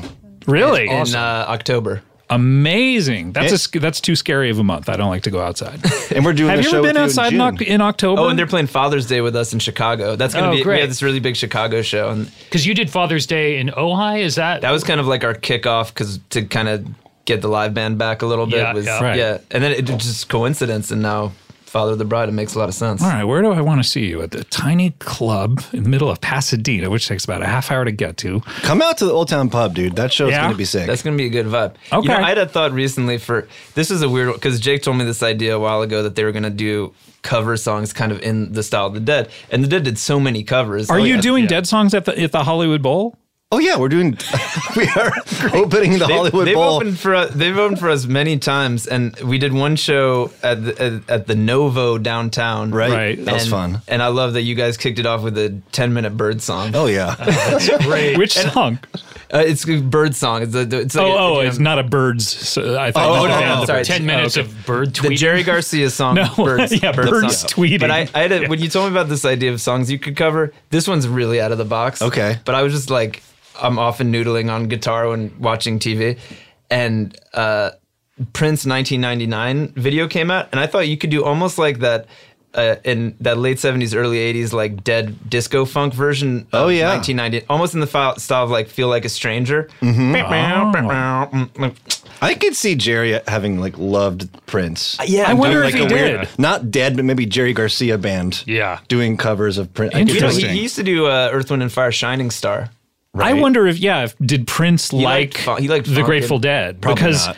Well, I don't know. You, you- that's the thing. He was so mysterious. Like suddenly, you know, on Emancipation, he puts out a cover of uh, Joan Osborne's "One of Us." You know what I Mm. mean? Like he he Right. liked Yeah, shit maybe. like you know, Love- and love then Johnny and that then was Mitchell. he. That's when he was like at peak Jesusness, wasn't it? Mm, sort of yeah jehovah's witnessy a little bit but but then you know he would do things like you know at the rock and roll hall of fame jam you know go up and tear it up with the yeah. most incredible guitar solo of while my guitar gently weeps Yeah. you know Maybe like he, even just on some guitarist shit, he might. he have- might have liked the grateful dead i Wait, don't did- know does REM like the Grateful Dead? i don't know we didn't I ask think- mike mills I don't know. Yeah, we I can't tell. should've. Do I like the Grateful Dead? We'll talk about it on your show. Yeah, But so so so now, where do they stand in in the pantheon of artists for you guys? REM, E we're talking. Yes. High? Yeah, no, I, I don't know. I re- I really like REM, and also, you know, I I've often looked at the. Ultimately, it turned out like it, it's hard to u- use as a model, but there was there bec there's so few bands you can even look to when you're a band now because like the era for rock music was so different but I, i've often like looked at rem's discography as a as a source of inspiration because obviously i like the music but i'm also i've always just interested in what came when and so there is something cool about that time period when you know the the out of time automatic for the people time period where it's kind of like of course, you know, now I'm I'm in my 30s. They're probably younger, but when you're in your 30s and you've been around for I'm only Pushing 10 28, years. so it's I'm the like- oldest guy here. I, think. I know. I'm seven. but the there's something You're a little boy, Adam. and it's probably the You same need a reason- spanking, young man, as well. It's probably the same reason that I've always been so obsessed with the kind of like the river through tunnel of love era too is that there y- you get so excited when you see people have cr- mid-career creative peaks. It's almost as simple as that. It's because you're the the trend is often that you have some early ideas and that gives you some gas in the tank and you run out. Some people run out of the first album and other people Right. can get, basically get to 3 with these early ideas. And you need new i- any anybody who has more than like we talked about any bum can make 3 Three great albums classic albums. but after after three, you realize that any artist uh, get past to, into four, five, six, whatever, you need a new set of ideas, and you know hopefully they're not like drastically different, but just something new to get you excited about music or excited about songwriting. And there is something about those albums in particular that I found I've often like come back to over the past uh, four or five years. And there's also there's one time too when um, uh, a music journalist de- it's probably lame to say this but a music journalist described us as being the REM to Arcade Fire's U2 and I'm just like yeah. I'm obsessed with Wow. I'm a, I think and of course Meaning that Yeah. me. I don't know what they meant by it, and I, I Okay. know to even remotely be compared to REM, it's it's like way too high praise. But I just like am obsessed with like models. So there's like something that somebody said that it just like got in my head. Where I I, get just thought that. I was just kind of like, well, what, I was like, well, what does that mean? What is it about REM that was different than you two? Um, in, in if and again, I, I hate comparing like ever using these like amazing bands. I'm almost just like, okay, how do you suck out the just like the most boring part? What does it mean? What's different about them? What is and there was something about that that really just got me thinking like, yeah, what well what is it about REM that maybe this person saw like some kinship in? That was just like Right, interesting to yeah. me. They were contemporaries. They were equally famous for a bit, but it almost feels like you two pursued fame a little more and and wanted to be bigger than They were wh- where broader. REM Their wanted to, wanted to be. anthemic- Their Yeah. anthems were broader. They're for everyone. Yeah. You- And- and There's they no put- one that doesn't get. but what but I they're think saying. they pursued that. You know what Yes. I mean? Like I think I think that they once they hit a certain level of record that they could no longer go backwards and not do those anthems, you know, because Yeah. that's what is, you know, brought them such huge fame. So I don't know what that how that relates to the metaphor of you guys to Arcade Fire. Is he trying to say that like you guys have your your contemporaries, but and by the way, it could be a she. Well, one thing I don't know. One I, thing's I don't for- mean to. Yeah, I actually don't remember the one. One thing I may not have even read it myself. Somebody, doctor's a woman. somebody I, work I with think might have it's- told- yeah. You guys are mother. um, like a little weirder. Well, that's. I think that's also, and I think maybe it's it's Arcade Fire has so many great songs and they true like emotional anthemic and anthemic anthems. Uh, that was a deep thought. They have for me. songy But songs. They have songy songs. They have anthemic anthems. We got more songy songs.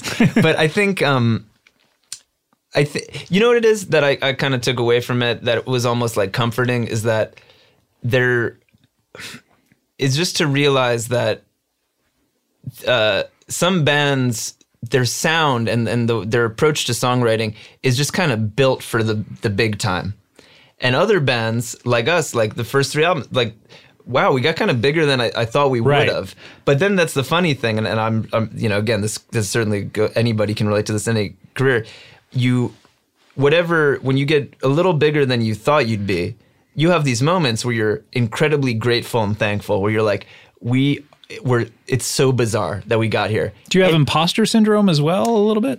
well, no, it's almost the opposite of imposter syndrome. That probably doesn't say a good thing about me. Where you're like, of course they fucking Well, that's like this no, shit. that's the danger. People talk so much about imposter syndrome, but then there's this other thing that happens where where once you get to a certain level, that becomes your reality, and then you, ad- you know, it's human. I think then you just adjust your expectations accordingly, and you forget about the fact that it's insane that what you do was not b- made for the built for the big time. Mm-hmm. We don't write big anthemic songs that you could ever imagine, like tens of thousands of people feeling emotional to. or even millions, which some people write songs that millions No, of it, people it- like. it's crazy. So I, I the way I Or like, like a stadium of people chanting along with Right, yeah. yeah, like Cape Cod. Like Yeah, everyone exactly. singing the, at the same time.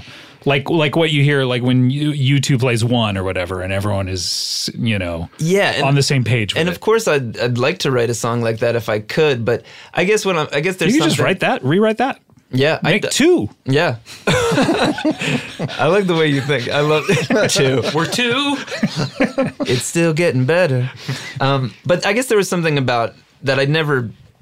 Just to even see somebody like compare us to REM, just e- even in this very oblique way, I just thought like, oh yeah, maybe the thing about REM is that their moment of being the biggest band in the world wasn't Wh- Whereas like you two, it's like of- you. al- And I know this maybe isn't fair to you too, but looking back, it's like of course they were destined to be the biggest Yes. band in the world. Whereas our- the whereas REM or leapt into it.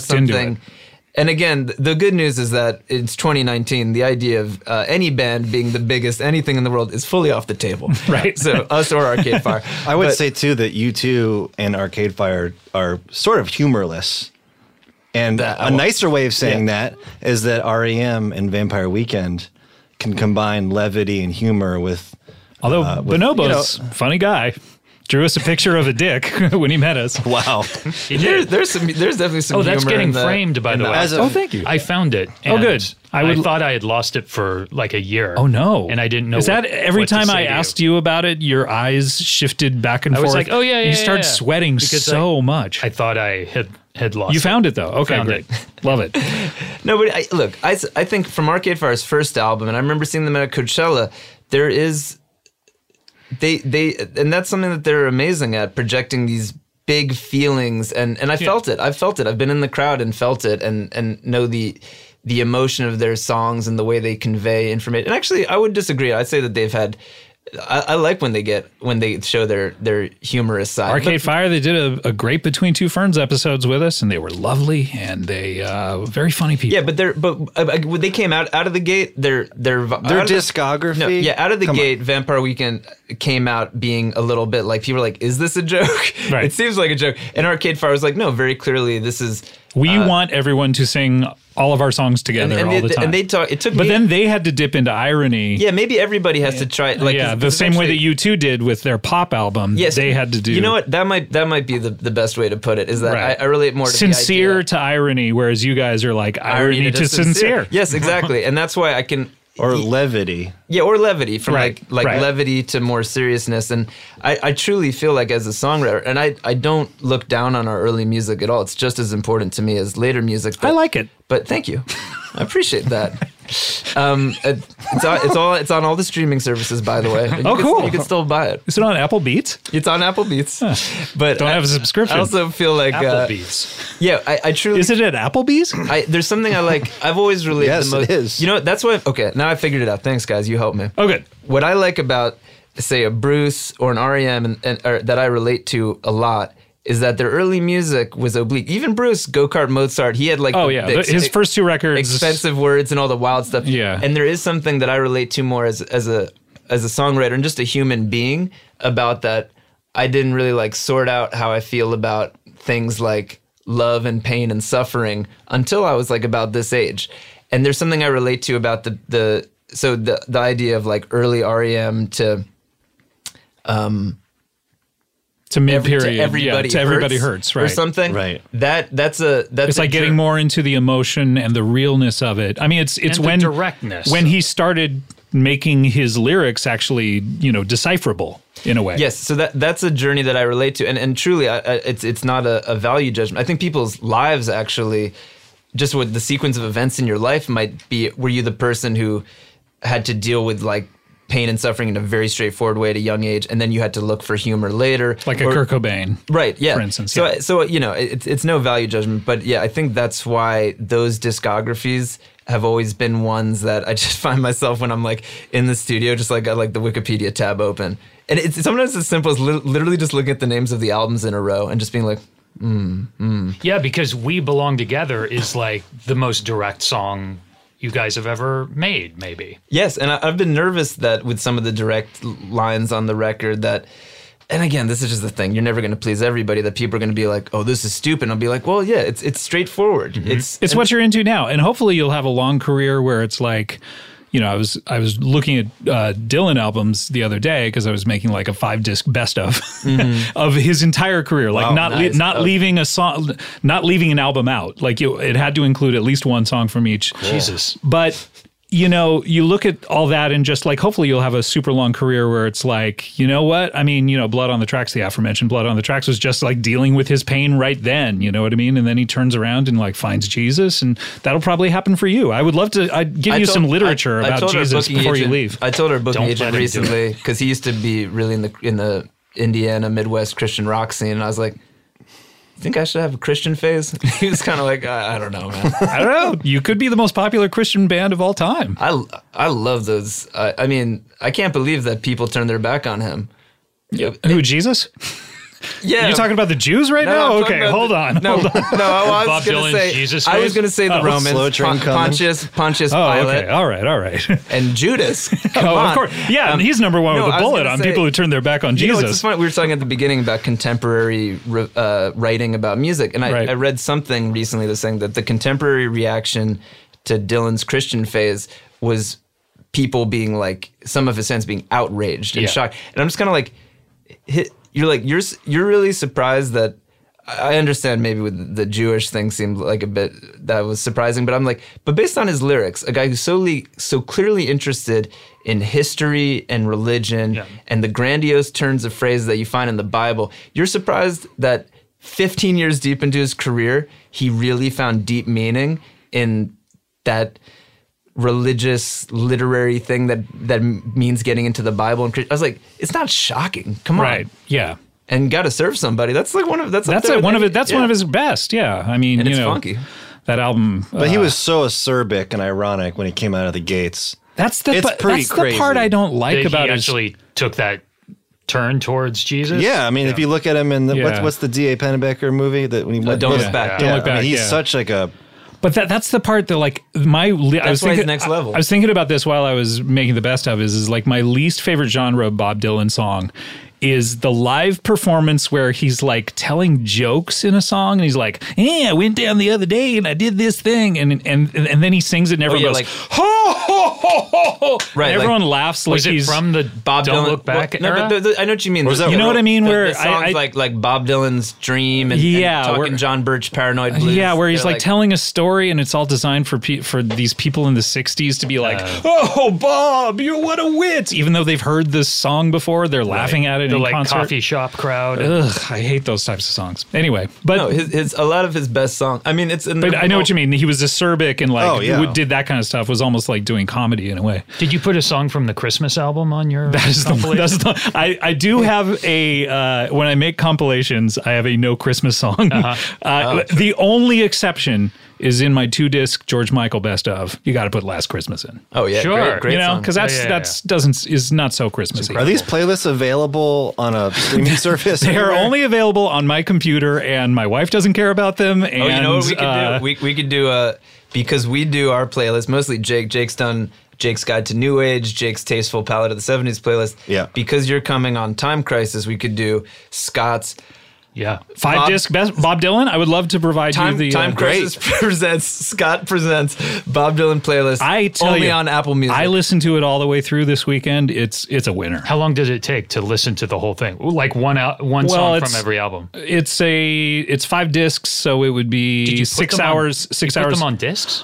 No, but I when The I make equivalent of- when I make compilations, I want to make sure that they can go on discs. That's important when you're making a compilation is Hmm. to is to see how it would be packaged in a record store, even though it never will. Right. So anyway, But yeah. do you ever e- even burn them onto discs? Well, I used to, but now you don't have to. But I s- Yeah. that's still enjoyable to me to do. Like when I put together one of my other recent projects was doing solo Beatles. You know that part in uh, Boyhood, the Oh, yeah, uh, the Richard white- Linklater. make your Oh, own yeah, yeah, black Oh, yeah. where he's- Right. So that had been yeah. my theory for years before that. Yeah. And when I saw that, I was like, "Fuck, it's already it's been put out already." Oh, but I'd already done it when Boyhood came Right. out, but now you, I've you'd done it too. yeah, oh Really? totally. So Make- I, I've taken all of the post Beatles solo records and organized them into you know alternating people singing on them and turned them into uh, period specific four disc compilations. do you only give George two songs per? No, I, d- I put every song from every Oh, I record. love that. It's wait, period every specific. song from every, Every- I don't do a best of. I do So- every song from so every all record. the songs Oh, have to be from like 70 to Uh, 73 Yes, it's- so it's 69 through 73, 74 through, you know, it's like very Do you specific. even put the shitty songs from the solo record? And it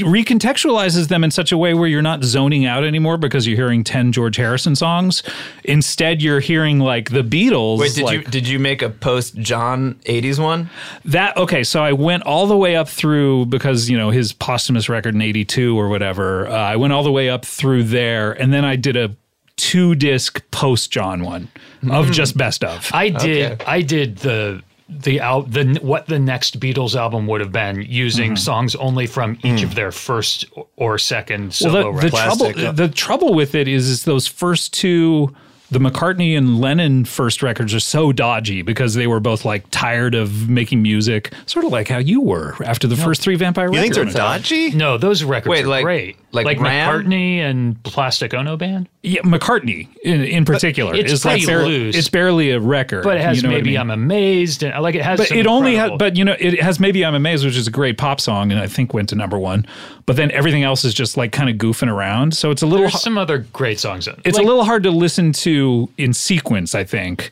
But so it doesn't like step. Meanwhile, you have George Harrison putting out, you know, Masterpiece. All things a are- mass. Yeah, He's an the one who'd been incredible- waiting, holding yeah, he back, had Yeah. been writing those right. songs. I'm for just years. saying. I'm just saying that that that's the interesting part about making these compilations is comparing all things must pass songs, which are like incredible, and then segueing into something off McCartney, which is like a little more goof around. But and if you loose. take just the best songs from each of their first couple, but that solo wasn't albums, those weren't the parameters. You no, Uh, in no, so- boyhood, so it's it's not Right. using all the songs. No, but you're Yeah. you're going a step further, and you're imagining also just what was happening in the studio, and you're it's almost like Roger Waters kind of growing Right. to become the leader of Pink Floyd. You're like, Right. well, by the early '70s, John and Paul were a little bit burnt out and checked out, and George really George stepped He up to took the plate. over. George started having five six songs per album, and he really became the Yeah. de facto leader of the Beatles. He stepped up to the plate in that crack of the bat. Um, Should we give Look, these we're- guys time for their show? Because I feel We're like- running out of time. Yeah, Yeah, we originally were going to Okay, play. let's get it. We were going to play songs from uh, from your new record, but we've talked about it so much, check and it it's out. it's out now. It's It's Check great. it so out. good. Fa- It's thank great. you. It's great. So Thank we're you. going to wrap up this show, and then we're going to record your show. So Sick. everyone should Great. listen to your Let's show do it. after this. You guys have been great. Uh, I've really enjoyed. Uh, uh, it's just fun to talk to fellow music nerds about stuff. Yeah, That's thanks what for this having show us. is all Thanks for about. doing this, Uh, no, you guys. thank you, thank Um, Thank you. you. Oh, and we got to we Fun. got to shout out the guy. who- Oh, Yes, Yeah, yeah, yeah. shout out Well, the, the person who this- suggested all May- of this. Perhaps this would have happened one way or another. Who's who's to say? who's to say the but world? the person who first suggested this Yeah. was a, a guy who listens uh, both to your show and ours, named Grayson Hall. Grayson Hall. And Grayson Hall emailed uh, Time Crisis and Jake Personally, to really yeah. make sure that we knew.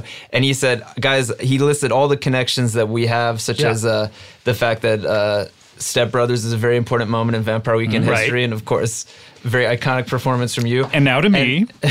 And what- what- Well, Rashida's Been on my show. Yeah, there you go. There you go. There you go. I don't have I don't have the email open right now. but right. th- This this is Grayson Hall's some of the things he listed, but uh, he just saw he saw a kinship and he said we should do a crossover episode. So Grayson, we're doing you one better. We're doing a crossover Subway series. So That's right. thank you, Grayson, for This is the Battle of the Bay. we would have been too shy to hit you guys up and say, "Hey, could we do something?" So Grayson, he he created this. Uh, Thank you, Grayson. entree for us. So Thank you, Grayson. It sounds like you have your name was made up by Aaron Sorkin. Well, he also has the last names of two DC superheroes, Dick Grayson the Robin and Carter Hall the Hawkman. It's definitely Oh, maybe fake. it is made up. it, it might be a pseudonym.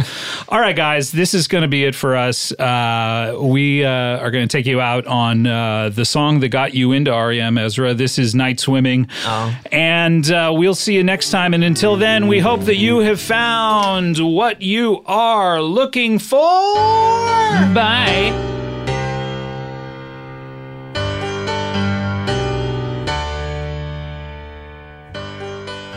night swimming.